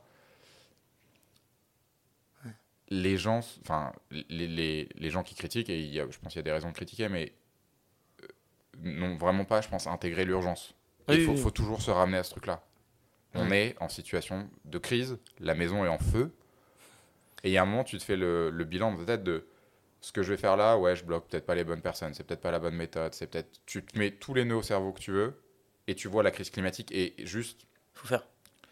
il y a un moment, c'est pas agréable, c'est pas peut-être bien, c'est peut-être pas. Mais faut, faut tenter, faut faire des. Faut, faut Mmh. innover, faut Oui, perturber. ça- ça- ouais. Et il faut toujours se rappeler de. C'est pas pour faire le show, c'est pas pour. euh, tu vois, c'est. c'est- On est en situation de vie ou de mort. Enfin, pour moi, on envoie les, je- les jeunes que je vois dans la rue, on les envoie à l'abattoir. Hum, Je Enfin, je, je- c'est c'est une pression mentale, mais là, on, on se connaît, on, on en parle. Mais honnêtement, quand tu te dis, là, je vais aller bloquer des gens, tu te rappelles de pourquoi tu le fais. hum. Et tu te rappelles que, ouais, il y a potentiellement la Malaisie qui est invivable euh, à la fin du siècle parce que euh, il fera trop chaud, il fera trop humide. Tu te rappelles qu'on va avoir des crises. Des... Enfin, faut se rappeler de ce qu'on, de ce pourquoi on, on- on lutte. Ouais. Et et après voilà. Ouais. Mais Non, mais c'est. Ok. Et donc, que ça, ça, ça vient à la deuxième question que j'avais, c'est par rapport à la radicalité ou à comment les, les mouvements se réinventent. Et euh, pareil, j'ai rattrapé l'actualité. Et j'ai vu que Extinction Rebellion, eux, euh, enfin, j'ai l'impression maintenant il y a un. Et après, il y aura une autre question qui suivra, mais. euh, J'ai l'impression que là, en fait, il y en a enfin, euh, je déteste ce mot parce que j'ai l'impression qu'on le met dès qu'on a envie de faire. de bascule, mais en tout cas, un choix de dire ok, est-ce qu'on part sur un truc. Bah, on continue à aller dans la radicalité Parce qu'on voit que de l'autre côté, il y a de la radicalité, donc euh, on s'extrémise, quoi. Et au contraire, euh, bon, bah, on devient un peu une sorte d'association lambda. euh, et, Tu parles de Extinction Rébellion en Angleterre, hein, sur le choix qu'ils ont fait de. Ouais. Parce Vas-y, que en- tu connais peut-être très probablement mieux que le sujet que moi, donc. euh, non, ouais, parce que ce que tu dis là, c'est effectivement l'annonce qui a été faite fin de l'année dernière euh, d'Extinction Rébellion euh, UK. Avec de, UK, ok. De dire euh, on va essayer de massifier le mouvement. Hmm. En fait, si tu as un peu l'image euh, des mouvements de désobéissance civile euh, pour euh, les mouvements des droits civiques aux États-Unis dans les années 60, Ok. tu vois la Donc c'est- grande le image. tu Droit vois la- civique, c'est les noirs qui voulaient Ouais, avoir qui les mêmes droits que les blancs. Arrêter la ségrégation, Mm. euh, etc. Et euh, tu vois la grande image euh, du speech de Martin Luther King euh, à Mhm. Washington avec euh, des centaines de milliers de gens présents. Ouais. Je pense que c'est un peu ce côté-là de. Il y a un moment, il faut qu'on dise stop et il faut que ça soit massif. Et donc, c'est très bientôt que Extinction Rébellion en Angleterre a prévu de bloquer le Parlement pendant trois jours mais de manière non violente, pacifique et massive. Je crois qu'ils attendent genre 100 000 personnes. Donc t'es Ouais. pas dans le blocage de route à 10 quoi. C'est Ouais, sûr ouais, que ouais. c'est ce choix-là. Alors pas vraiment d'avis là-dessus. Je pense qu'il est permis parce que à côté de ça, tu as Just Oil qui est un peu le qui fait aussi partie du réseau A22 euh, dont fait partie Dernière Rénovation qui est un peu ce côté plus radical de des modes d'action. Mhm. Bah Just Stop Oil est là et entre guillemets euh, en fait C'est la petite sœur de Bah, on de va- Section Rébellion et elle fait très bien ce qu'elle fait. Donc, euh, En fait, c'est toujours la même chose. C'est euh, t'es toujours radical par rapport à quelque chose. mm, ouais. Non, mais c'est le vrai sujet en Ouais, réalité. ouais, ouais, c'est T'es vrai. toujours radical dans ton discours ou dans ton mode d'action par rapport à autre chose. Je pense que la, le bénéfice, et en même temps ça peut être aussi très dangereux, mais le bénéfice actuel des- des- de la radicalité encore non violente des mouvements écolos, Hmm. c'est que ça rend ça rend euh, moins radical des propos sur l'urgence, ça rend moins radical typiquement une action massive de désobéissance civile où tu vas bloquer le Parlement, mais où t'es pas en train de... Et il y a ce jeu-là, un peu, euh, un peu compliqué. Où est-ce que tu mets le curseur de la radicalité? Ouais. Tu commences à réfléchir là-dessus, parce que t'as pas envie de t'aliéner l'opinion publique non plus. Mm. En même temps, tu sais que il y a un moment, il faut faire des choses, sinon Ouais. euh, le monde est, brûle. Et c'est très compliqué, je pense, de se dire euh, ça, c'est le, le bon mode d'action, ça, c'est le bon curseur, ça, c'est. Mm. Et Extinction Rebellion, à mon avis, arrive à faire enfin, ce choix-là parce qu'il y a encore de la radicalité avec Just Oil, tu vois. C'est Ouais. pas, pas d'un coup on retombe aux marches pour le climat et des trucs qui marchaient pas il y a 10 ans. C'est nous, on se tourne vers ça, mais on sait que, entre guillemets, euh, Ah, ah, je, mais alors, pour le coup, euh, je ne juge pas du tout euh, ce que fait Extinction Rebellion. Et au contraire, quand tu me dis euh, euh, de bah, il existe ça, il existe ça, je pense qu'on revient au même sujet de par exemple son métier ou tu sais, est-ce qu'il faut bifurquer ou rester dans le Mhm. système bah, Moi j'ai envie de dire, il y a de la place pour tout le monde et il faut faire ce qui nous correspond le mieux. Quoi. complètement. Donc pour ceux pour qui le- la radicalité, voilà, on. Il faut pas dire ça, mais on aime ça, ou du moins on est bon à faire ça, ou euh, on a envie de faire ça, bah go. Et pour ceux qui effectivement bah, préfèrent faire des actions massives, euh, où on se, retrouve, on se retrouve plus dans les valeurs, etc., bah go aussi quoi. Mais ok. C'est un Euh, spectre. Ouais, C'est un, c'est un spectre. Et, et, peut-être- et peut-être, euh, c'est euh, aussi une question que je voulais poser sur la radicalité, mais euh, c'est assez. Parce que, co- comme tu dis, euh, et bon, ça- je reviens un peu en arrière, mais quand tu disais que tu étais blanc, que tu avais eu de problème avec la police, etc., j'imagine que la police, enfin, la DGSI, là, ils, ils doivent se, ils doivent se, te faire des nœuds à la tête parce que. Enfin, est-ce que d'ailleurs, euh, enfin, c'est un truc où, je sais pas, euh, toi, Oui. maintenant, t'es es, fiché, enfin, c'est que. Il J'imagine j'imagine- d'une certaine y a manière. un mec qui regarde ta fiche, euh, enfin, je sais pas, c'est. J'ai pas eu de contact en- pour le moment. mais- Non, mais ça reste. euh, Mais oui, parce que, en fait, faut, faut aussi être assez clair, tu vois. euh, Je vais parler de Sainte-Soline et de, de la répression. Ouais, vas-y. vas-y. tu pousses des gens à la radicalité en faisant ça. Enfin, Mmh. plus tu réprimes, plus, plus des gens, des individus vont se sentir pas écoutés et vont avoir le sentiment d'avoir rien à perdre. Mmh. Et peut-être que ça arrange aussi, d'une certaine manière, le. Enfin, faut être euh, fin Ouais, là-dessus, tu vois. C'est politique. C'est politique. Mais plus tu crées des ennemis, plus tu as des ennemis à, Combattre. à combattre et un ordre à maintenir. Mm, mm. Donc, euh, cette, euh, cette question-là de la radicalité, moi, je la vois pas d'un point de vue tant. Enfin, il y a clairement des questions morales à un moment que tu te poses en mode ça, je ferai pas, et, et c'est très clair. Mm. Je pense qu'il y a aussi une question très stratégique de à quel moment je me fais avoir à mon propre jeu et je vais finir par être contre-productif. Ouais. Euh, parce que, in fine, le but, c'est pas d'être radical. Le but, c'est. En fait, pour moi, je vais te le dire plus autrement, la radicalité, elle est dans l'inaction. La radicalité, pour moi, elle n'est pas de, de- de ce côté-là, elle est dans l'inaction de l'État, dans l'inaction des gouvernements, dans le fait Ouais. qu'on qu'on a les rapports scientifiques et qu'on s'y prépare pas. C'est l'inaction qui est radicale, c'est le, le mensonge qui est radical. Toi, tu luttes avec tes moyens et c'est pas grand-chose face à ça. Donc, euh, tu te poses, euh, poses cette question-là. Ouais. Et euh, oui, et aussi alors petit moment où je développe ma théorie personnelle.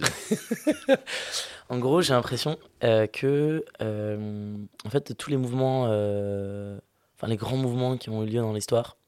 Donc je prends exemple euh, par exemple avec Mandela en Afrique du Sud. euh, on appelle la ségrégation euh, aux États-Unis. Bah, qu'en fait il y a eu un- une sorte de duo euh, de extrême radicalité Mhm. et de euh, extrême passivité ou du moins de, de dialogue. Et qu'en fait, c'est qu'avec ces deux, ce, ce duo, que finalement la masse finit par se dire, bah, en fait, entre l'extrême, où en fait tu te retrouves à te dire, ok, en fait là on n'a plus le choix, c'est soit l'extrême ou soit les gens Mhm. pacifiques qui dialoguent. Bah ok, on va chercher ceux qui vont chercher le dialogue. Donc on va aller chercher plutôt un Martin, Martin Luther King que euh, les Black Panthers. Exactement. On va chercher un, Man- un Mandela plutôt que. Enfin, voilà. Et est-ce que. Alors, euh, c'est un peu la théorie que j'ai, quoi. Et je me dis euh, bah, qu'aujourd'hui, ce qui manque, c'est l'extrême radicalité, quoi. Et. euh, Alors, mais. euh, ta, thé- ta théorie, c'est, je sais pas si tu l'as lu ou pas, mais c'est la théorie qui est développée dans Comment saboter un pipeline? d'Andreas Malm. ok, on va bien. Et c'est, c'est peut-être des signaux qui me, c'est qui me exa- sont venus euh, de l'extérieur. c'est Et... exactement ça. Ah, c'est exactement ça, ok. C'est euh, tout le concept de la fenêtre d'Overton, de euh, à quel point tu rends acceptable. Donc, tu imagines un spectre d'idées. Ouais. À quel point plus il y a un élément radical, euh, un flanc radical, plus ce qui anciennement était considéré comme radical ne le devient pas. Ok. Concrètement, des actions, j'en sais, je vais, je vais dire, de blocage d'une entreprise genre BNP Paribas, euh, qui est un scandale écologique et financier à plein de niveaux, Mhm. se retrouve bloqué. Il y a trois ans, on aurait dit Oh mon Dieu, euh, ces écolos qui nous empêchent, euh, Mhm. machin. Une fois que tu as bloqué le périph, bon, tu vois, peut-être que Ouais, dans la ouais, gradation, tu as, ce, truc-là de Bah, la norme évolue, en fait. la norme évolue. Après, euh, faut voir parce que la norme, elle évolue. Enfin, la radicalité, elle peut se retrouver dans d'autres idées et dans d'autres Mm. extrêmes. Donc, c'est pour ça que c'est un. faut manier prudemment comme, comme concept. Mais euh, typiquement, ce que te dit euh, Andreas Malm, c'est exactement ça. C'est euh, les suffragettes, elles brûlaient des. Enfin, c'est bien. hein, les...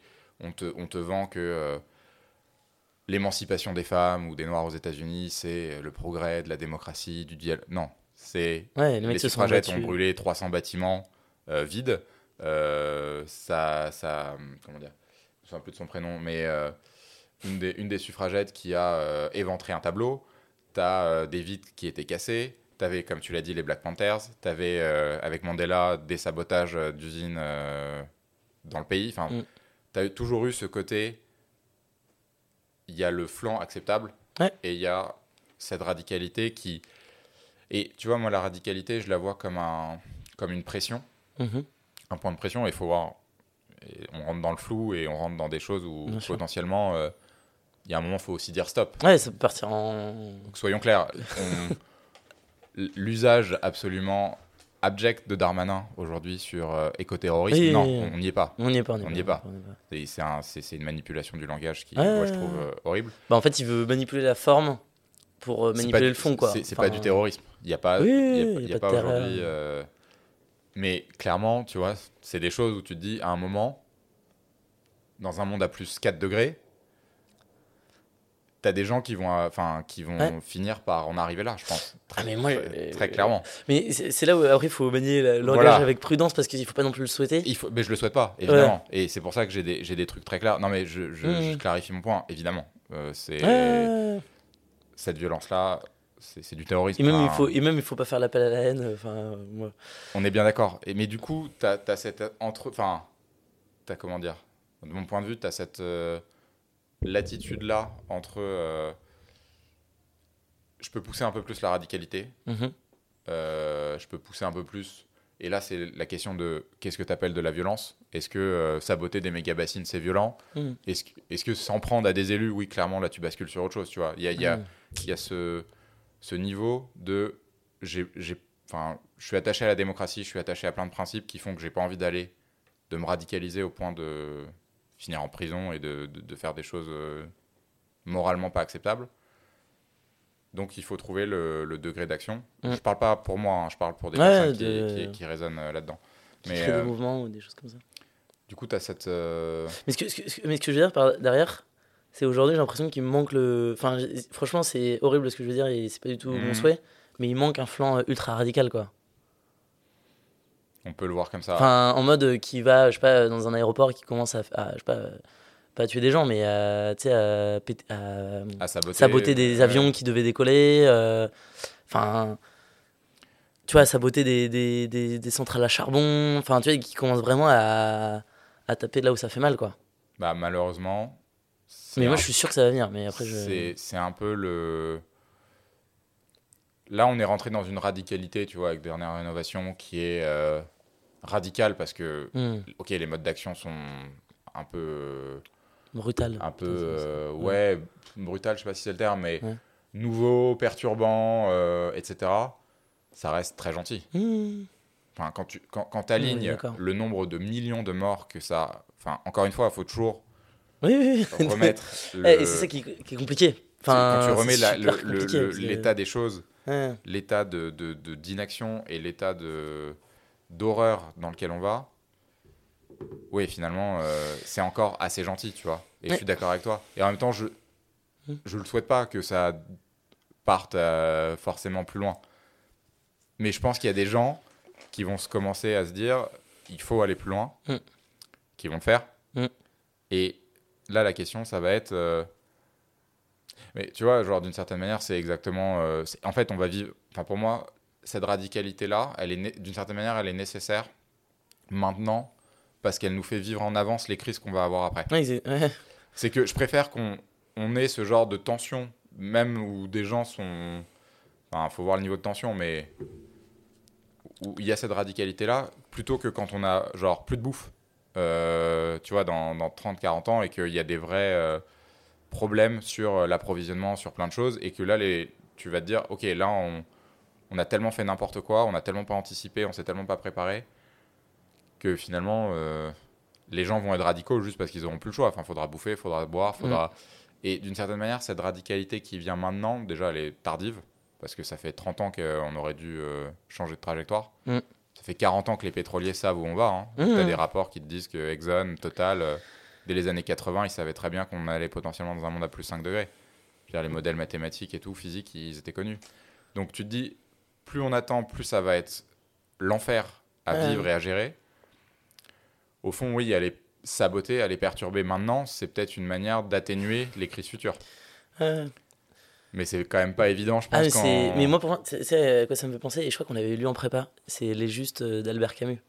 Enfin, Tu l'avais peut-être lu, moi non, mais ok. ok. Mais tu sais, et en fait, c'est des, c'est des terroristes qui, ont, qui se posent la question de. euh, alors, je- franchement, ça fait longtemps que je l'ai lu, donc je m'en souviens plus trop. Mais en fait, ils se posent la question bah, euh, jusqu'à jusqu'à combien on est prêt. Enfin, quel moyen en vue de quelle fin Mhm. Et en fait, il y a la question de, je crois, de tuer, un enfant en même temps qu'un mec immonde. Bah, est-ce qu'on accepte de tuer un enfant Mhm. euh, alors que l'objectif c'est de tuer ce- cette âme Enfin bref. Et, et en fait, c'est bah, quel moyen en vue de quelle fin Et c'est pas simple. Parce que. ouais. C'est pas simple et surtout, euh, il y a ce que tu voudrais toi. Mm. Et typiquement, euh, donc euh, là, je, je viens de finir mon, mon mémoire de philo euh, sur Ah ouais. Hannah Arendt et John Dewey. John Dewey, qui est un des grands philosophes euh, pragmatiques américains du XXe siècle, qui est Mhm. un, un défenseur de la démocratie radicale, qui. Je n'ai pas envie de parler pour lui parce que. mais- Parce que c'est mon dieu. mais euh, qui te dit on peut pas atteindre des fins démocratiques sans moyens démocratiques. Ah ouais? Ah. Le, on peut pas séparer les moyens et les fins à terme. C'est Oui. Mmh. c'est une manière. Enfin, je pense que quand tu quand il a écrit face au procès de Moscou, face à toute la, la révolution euh, rouge, face à tout ce que tu veux, toute les, la dérive des, Mm. des totalitarismes ou autres, enfin des autoritarismes en Europe, il y a, il y a quand même un, un danger, et il faut être très clair là-dessus, sur euh, la fin qui finit par oblitérer tous les moyens, tous les, tous les, toutes les sens de la démocratie. Moi, je suis un, viscéralement amoureux de la démocratie. Genre, c'est Ouais. le dialogue, le fait de se convaincre, le fait d'être dans un espace. Et en même temps, j'ai été bloqué le périph', donc euh, le schisme mental est, est fort, Ouais. mais, mais tu, tu te dis, ouais, il y a ce côté. euh, Est-ce qu'on va réussir à trouver l'entre-deux qui fait qu'on bascule pas dans autre chose de pas souhaitable? D'un- Enfin, à la fois en termes de répression et à la fois en termes d'action Est-ce qu'on est capable de se parler suffisamment et de se mettre d'accord sur le niveau d'urgence et le niveau de ce qu'il faut faire Mm.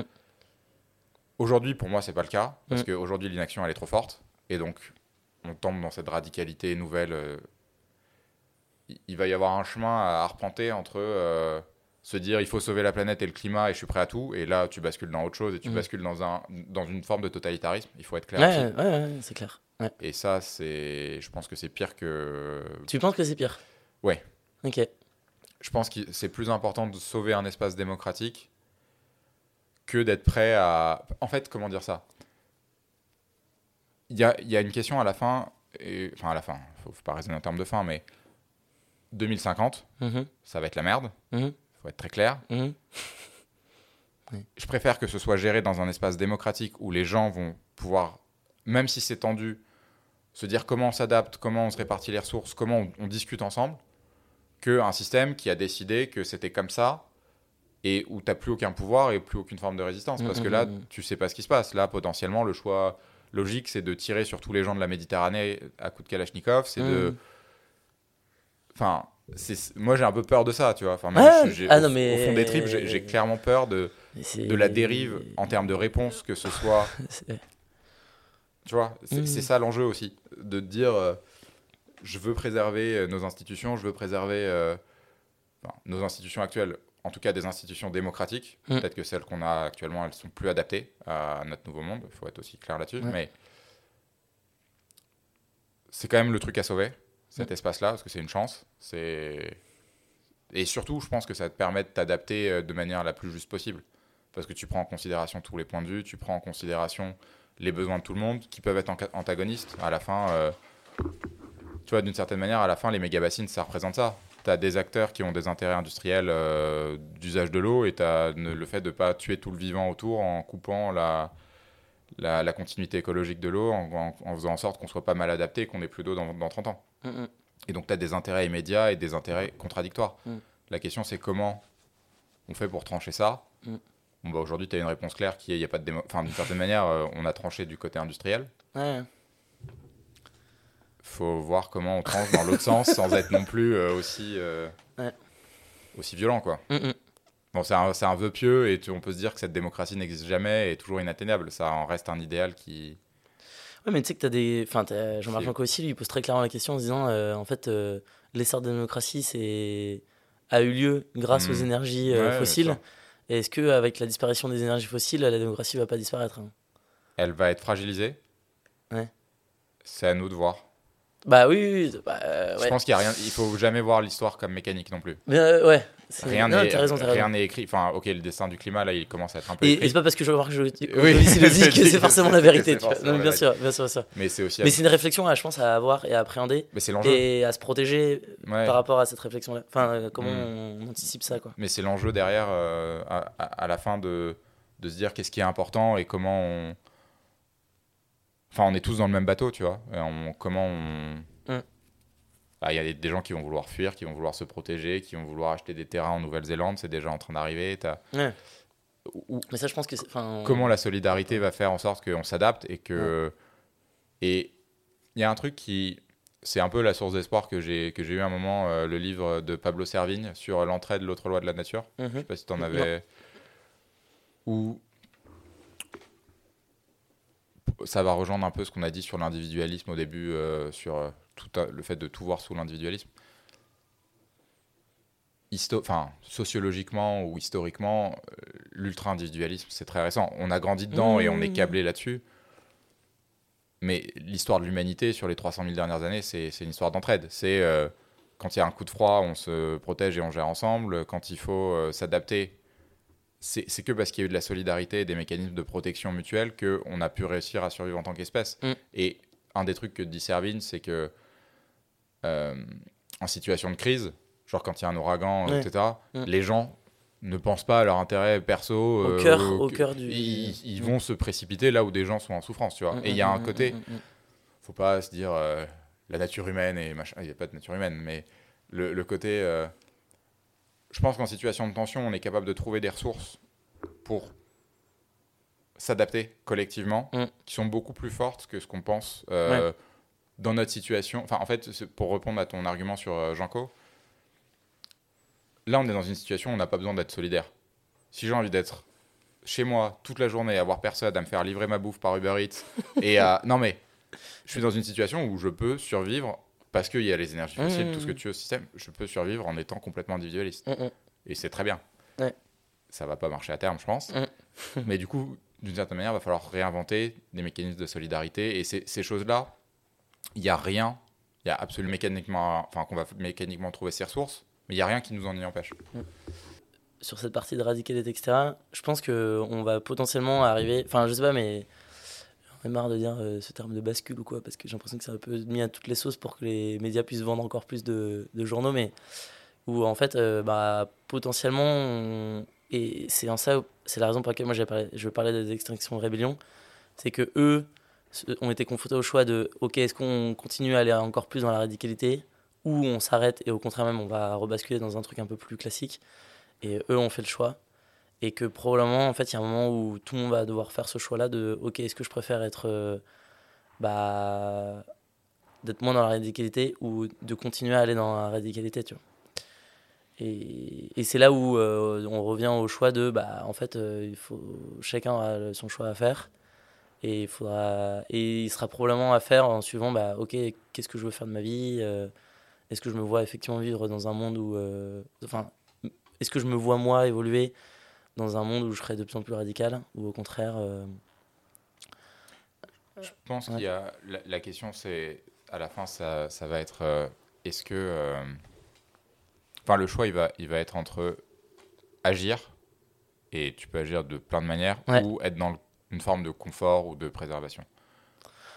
Oui, bah, mais tu- à partir du moment où tu veux agir, Ouais. bah, est-ce que tu agis radicalement ou est-ce que tu agis en respectant la loi ou... C'est un chemin qui est personnel et très compliqué. Enfin, Ah bah ah, bien sûr. Et, je suis pas du tout en train de dire qu'il faut le trancher pour tout le monde. hein, Non, mais je- ce qui, ce qui est compliqué, Mhm. enfin, je pense que tu, tu vas en arriver là, mais tu me diras si je me trompe, mais je pense que ce qui est compliqué, c'est de souhaiter que d'autres aillent dans une radicalité Ouais. plus forte, d'une Mm. certaine manière, sans vouloir toi-même euh, Ouais. y aller parce que tu te dis que c'est trop pour toi, parce que ta situation ne te le permet pas, parce que juste t'as peur et t'as pas envie- Enfin, plein de choses qui sont totalement légitimes et euh, tu le sens pas, ou tu le sens, tu te dis, bon, peut-être qu'au bout d'un moment, j'en aurais Ouais, tellement euh, marre. Et Et, aussi, je suis individualiste. non, mais peu importe. envie de- ouais, C'est- ouais. c'est- Et du coup, c'est ça qui est compliqué, c'est de se dire euh, quand est-ce que je me dis que c'est à moi ou que c'est je peux le faire. Et en plus, ça suppose, euh, comme on l'a dit tout à l'heure, peut-être une certaine forme de privilège ou de Mm. capacité. Après, j'ai pas envie de binariser le truc, hein, mais capacité en tout cas à, à prendre le risque euh, ou à vouloir le prendre. Enfin, peu importe comment tu le vois, mais j'ai aucune réponse là-dessus. Parce que. euh, Mais c'est vrai que c'est très pervers de effectivement souhaiter à ce que des personnes soient radicales. Tu le souhaites parce que tu te rends compte que ça devient un peu nécessaire. Ouais. Parce que l'inaction est tellement là. Est-ce que ça serait le- la, la première étape avant d'être radical Justement? De... Bah, de te rendre compte que c'est nécessaire, que en fait personne Bien le sûr, fait. mais c'est c'est pour et ça tu aussi. dis, qu'il- bah, ok, si le, personne le fait, il faut que je le fasse. C'est c'est aussi pour ça que. Je pense que c'est pas un chemin que tu choisis et puis c'est bon pour les 30 prochaines années, tu vas être radical ou tu, vas, Mm. tu vas faire que ça. Je vois l'importance euh, de la sensibilisation, des fresques du climat, de d'un choix si tu, tu peux le faire, de changer de travail ou de, de te réorienter ou d'agir dans ton entreprise pour que plein de choses. Après, la question, c'est aussi être lucide sur les ordres de grandeur, être lucide sur. euh, je sais plus, il y a une phrase assez célèbre faire pipi sous la douche ne sauvera pas la planète, tu vois. Enfin, enfin faut, faut être euh, aussi euh, très euh, lucide sur où est-ce qu'on en est d'un point de vue euh, physique, où est-ce qu'on va. Et ça, c'est dur parce que au quotidien, t'as pas envie de. Enfin, c'est déprimant. T'as Ah bah. t'as- t'as pas envie de te, te dire, ok, on en est là, réel, de manière réaliste, qu'est-ce que je peux faire pour Mm. essayer de, de, de te préparer? Et, et- peut-être aussi un truc euh, qui, qui me fait penser de, par rapport à hum, comment saboter un pipeline. Tu peux avoir. Enfin, je pense que dans les certaines. Euh, dans, les an- dans les anciens euh, grands. euh, Enfin, je sais pas comment on peut. grandes avancées, avancées sociales. ou- Mhm. euh, le problème était sous nos yeux. Enfin, Toujours, ouais. c'est-à-dire que quand tu avais effectivement euh, des noirs qui allaient dans des bars où ils étaient interdits, je veux dire, euh, on n'a pas envie d'être interdit, quoi. Mm. Alors que je trouve euh, quand même avec la entre guillemets perversité du réchauffement climatique, bah effectivement tu nous parles de, de jeunes qui vont à l'abattoir, etc. Et je sais pourquoi tu parles de ça et je comprends pourquoi tu dis ça. Mais dans la réalité, c'est que là, le jeune qu'on voit dans la rue, il va pas à l'abattoir. Enfin, Ouais, et que je et, et, et qu'il y a, et je pense qu'il y aura peut-être ce sujet-là à un moment donné, dans les mouvements aussi, d'arriver à être dans des lieux où justement, tu as peut-être euh, le réchauffement climatique sous nos yeux. Enfin, je sais pas, mais il y a cette difficulté supplémentaire Je à suis- appréhender. Complètement d'accord avec toi. Et alors, j'ai deux, deux axes. Mhm. Il y a un truc que. Le grand Manitou, euh, Janko, euh, a l'habitude de dire. Non, mais c'est. euh, Enfin, il y a un peu. Tant qu'on le sentira pas dans notre chair, Oui. on, on se bougera pas. Mm. Et je suis assez d'accord avec ça. Enfin, il y a un côté. Genre, si tous les soirs de la semaine, je peux euh, bien travailler, faire mon sport, euh, aller m'envoyer des coups avec les copains, les co- Mhm. et, et que là, euh, je vois pas d'une certaine manière. Et d'ailleurs, en fait, c'est très marrant parce que je pense que le moment où, où j'ai. Je me suis dit, ok, là, j'y vais d'une certaine manière, où je sens que je, je deviens radical, c'est la canicule de l'été dernier. Ouais. T'es avec tes potes, il fait 40 degrés à l'ombre, à Paris, c'est un cagnard, c'est horrible, Ouais, c'est- tu dors pas le soir, et tu dis, ah, mais en fait, c'est ça. Enfin, Ouais, c'est- ouais. c'est c'est le minimum de. Ça va être trois pauvres jours dans l'année où je vais pas bien. Mm. Et d'une certaine manière, c'est terrible parce que tu vois aussi les inondations au Pakistan, peut-être euh, juste avant, où tu as un tiers du pays sous l'eau. Mm. Et je vais pas dire tu t'en fous cyniquement, mais tu as de l'empathie, mais c'est loin, c'est médiatisé, t'as pas d'attache, t'as as Mm. un truc qui fait que, ok, il faut quand même bien avoir le panorama intellectuel général de dire ah oui, ça, il faut que je le rattache à moi qui ai pollué à un moment, pris l'avion et tout. Enfin, c'est c'est compliqué mentalement de, Mm, de faire les liens. Mais quand à un moment, tu vas être capable, parce que tu n'auras pas le choix en fait, de sentir les effets de, de- Quand on dit la maison brûle, mais que toi, ta maison, elle brûle pas, Mm. bah ouais, tu te mets pas en action. Et en fait, c'est fou, et c'est pour ça euh, que le Covid, d'une certaine manière, ça te donne un peu d'espoir, et en même temps, tu te dis, bon, voilà, mais c'est quand, quand tu sens qu'il y a un danger, bah là, tu actives, là, tu es prêt à réduire euh, ton mode de vie, à réduire tes déplacements, à réduire tout ce que tu veux, parce que tu sais que c'est plus important. Et donc, ça, c'était le premier axe. De, effectivement, je pense que massivement, on se mettra en mouvement quand massivement on sentira euh, les dégâts que ça a. Mhm. Et d'ailleurs, tu as, des cartes, euh, enfin, tu as des études euh, un peu mondiales qui te montrent euh, où est-ce qu'on. Enfin, quelle est la perception de l'urgence sur le réchauffement climatique. C'est dans le sud. Parce qu'ils le vivent. Ils sont en train de le vivre. Ils le vivent. Enfin, il y a eu euh, 50 degrés en Inde l'année dernière. Il y a des points qui deviennent invivables. Nous, on le vit. On est les plus gros pollueurs et en même temps, on on le subit, on le subit pas encore. Ouais, c'est toute l'inégalité. Donc clairement, il y a ce truc-là. Et du coup, le, le- mon deuxième axe, c'est de te dire, c'est pour ça aussi que la radicalité en termes de perturbation, j'ai été pour. C'est que c'est une manière de rapprocher Mm. physiquement ou en perturbation. Mhm. C'est- très euh, mental comme image, mais de Mhm. cette perturbation, faut la faire vivre maintenant et limite massivement pour que on, enfin, on se décide à bouger maintenant et pas quand ce sera vraiment impossible parce que le véritable problème c'est qu'il y a une inertie folle. Mhm. C'est qu'une fois qu'on a, on a niqué le climat, on a niqué le climat. Enfin, c'est, c'est, il y a des boucles de rétroaction dans tous les sens. On ne sait pas ce qui va se passer au-delà de 2 degrés. On a peut-être une planète étuve à la fin du siècle. Enfin, envie- en vrai, quand tu sais ça mentalement, mais qu'il fait 17 degrés tout chill dehors, Mhm. c'est Ouais. compliqué de de se mettre dedans. Et c'est pour ça que, ouais, je pense que toi comme moi, on sent que la radicalité, elle devient nécessaire parce qu'il faut faire vivre la perturbation qui nous Oui, attend. il faut ouais. la rendre matérielle, il faut la rendre euh, concrète, émotionnelle, que tu aies des gens qui te disent euh, je flippe pour euh, ma petite sœur qui, qui, qui est dans le sud de la France, que je flippe pour Mm. ma mère qui sera en EHPAD sous 50 degrés à la fin de. Enfin, il faut qu'on soit capable de raccorder aussi émotionnellement. Parce que, en fait, un des trucs que je m'en suis rendu compte, c'est. Tu fais des fresques du climat, tu, tu lis des rapports euh, du GIEC ou autre, c'est des chiffres. Hmm. Ça te met pas en mouvement, les chiffres. Hmm. Tu, tu vois, même, je vais dire un truc horrible, tu vois euh, 20% des terres inhabitées, inhabitables pardon, à la fin du siècle. Ouais, 20%. euh, Il reste, 80. il reste- il reste 80%. tu vois. Non, mais 20%, c'est genre 3 milliards de personnes Ouais, qui ouais. sont sur les routes, qui Bah, peuvent plus vivre. notamment en Asie. En Asie, en Afrique, enfin à certains endroits d'Afrique, et tu te dis, et même, euh, le, la, même la, Méditerranée, ça va être désertique, ça Mm. sera vivable, mais ça va être genre vraiment désertique. L- Les chiffres, ça te, ça t'atteint pas, ça te, et donc il y a ce côté à la fois émotionnel et à la fois physique de te dire, là je sens le danger et là je, bah, je cherche à me protéger du danger. Enfin, Mm. on, est, on a un peu le cerveau câblé comme ça et mm.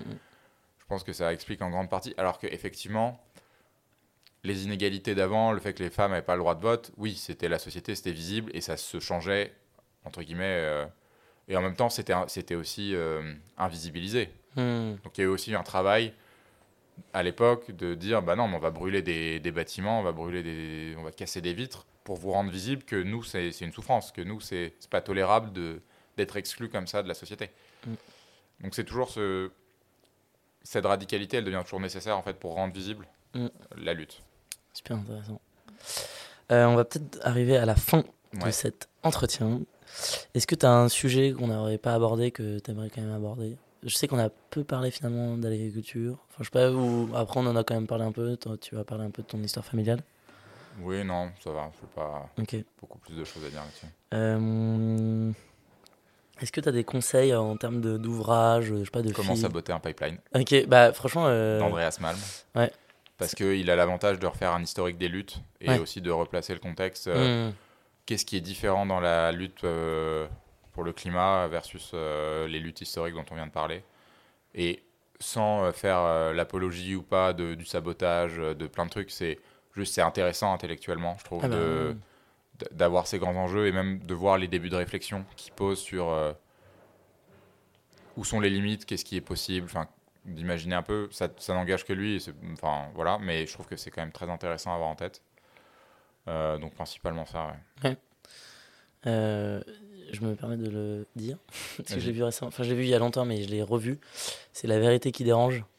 Moi j'avoue, ça, ça faisait longtemps. Normalement maintenant je suis plutôt. euh, Enfin j'ai l'impression d'avoir eu ma, ma claque il y a un certain temps. Mais en voyant La vérité qui dérange, qui est le, un- le film de euh, Al Gore, qui est sorti euh, il y a longtemps et que j'avais vu quand j'étais au collège, quoi. Hmm. Et je me suis dit, mais en fait, c'est c'est Jean Covici, quoi. Genre, et ce qui est ouf, c'est que c'était euh, il y a vraiment longtemps. Mais en fait, ce Et et qui- t'as rien à changer. Rien, enfin, enfin, de ce qui, tout ce qu'il dit, c'est encore vrai. Genre, ça faisait, enfin bref, je me permets de le dire là parce Ouais, que. ouais. Mais c'est un des trucs, c'est on le sait en fait, on le sait depuis 30 ans. Ouais, c'est ça, c'est ça, ça fait un, un truc- câble. c'est un truc de ouf. Mais quand je l'ai vu ça, je me suis dit, ah ouais, mais en fait, c'est. Enfin, même c'était intéressant parce que. Enfin, il est quand même. Enfin, il est vraiment chouette son. Je, je vais te dire un truc, ce qui m'a foutu une, euh, un petit coup au moral. euh, dans- Sympa le message de fin. Mais vas-y, vas-y. Non, non, vrai.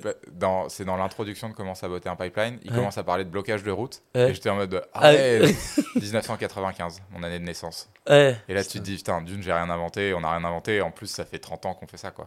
C'est ouf. Et du coup, c'est bon, ouais, ça te pose des questions sur. euh, T'as pas encore 30 ans, Jean-Louis. Non. Euh, ok, mais trop chouette. Enfin, trop chouette euh, ton conseil euh, du bouquin. Et euh, est-ce que tu as une idée de quelqu'un que je sais pas que tu aimerais voir intervenir dans ce podcast? Ça peut être quelqu'un de vivant, mais aussi peut-être décédé. Enfin, Si t'arrives à avoir Edgar Morin, je pense que c'est cool. ok. Ah, attends, mais c'est un économiste. C'est un philosophe. Ok, ah, peut-être pas. Parce que je sais qu'il y a. Enfin, ok, peut-être qu'il est dans le pipe, mais je suis pas sûr. Ok, Edgar Morin, trop cool. Et, et ben, est-ce que ça pourrait pas être une invitation pour faire un trio? Pour qu'on puisse l'interviewer à deux Ouais, on peut essayer. Je. Bah non, mais parce qu'il est, il est philosophe, c'est ce Ouais. que tu viens de dire. Ouais, donc euh, il faut avoir un- au moins un gars qui a eu un master en philosophie, quoi. Ouais. Ça te chaufferait Bon, on verra, on en rediscutera. Ok, bah écoute, euh, moi c'est tout pour moi. Euh, dernier moment où tu peux peut-être dire un truc, mais si c'est good pour toi. Non, je vais me, je m'en tenir là. ok, bah vraiment merci beaucoup. Euh, merci à toi. C'était super chouette. Top. Ciao, ciao. Ciao.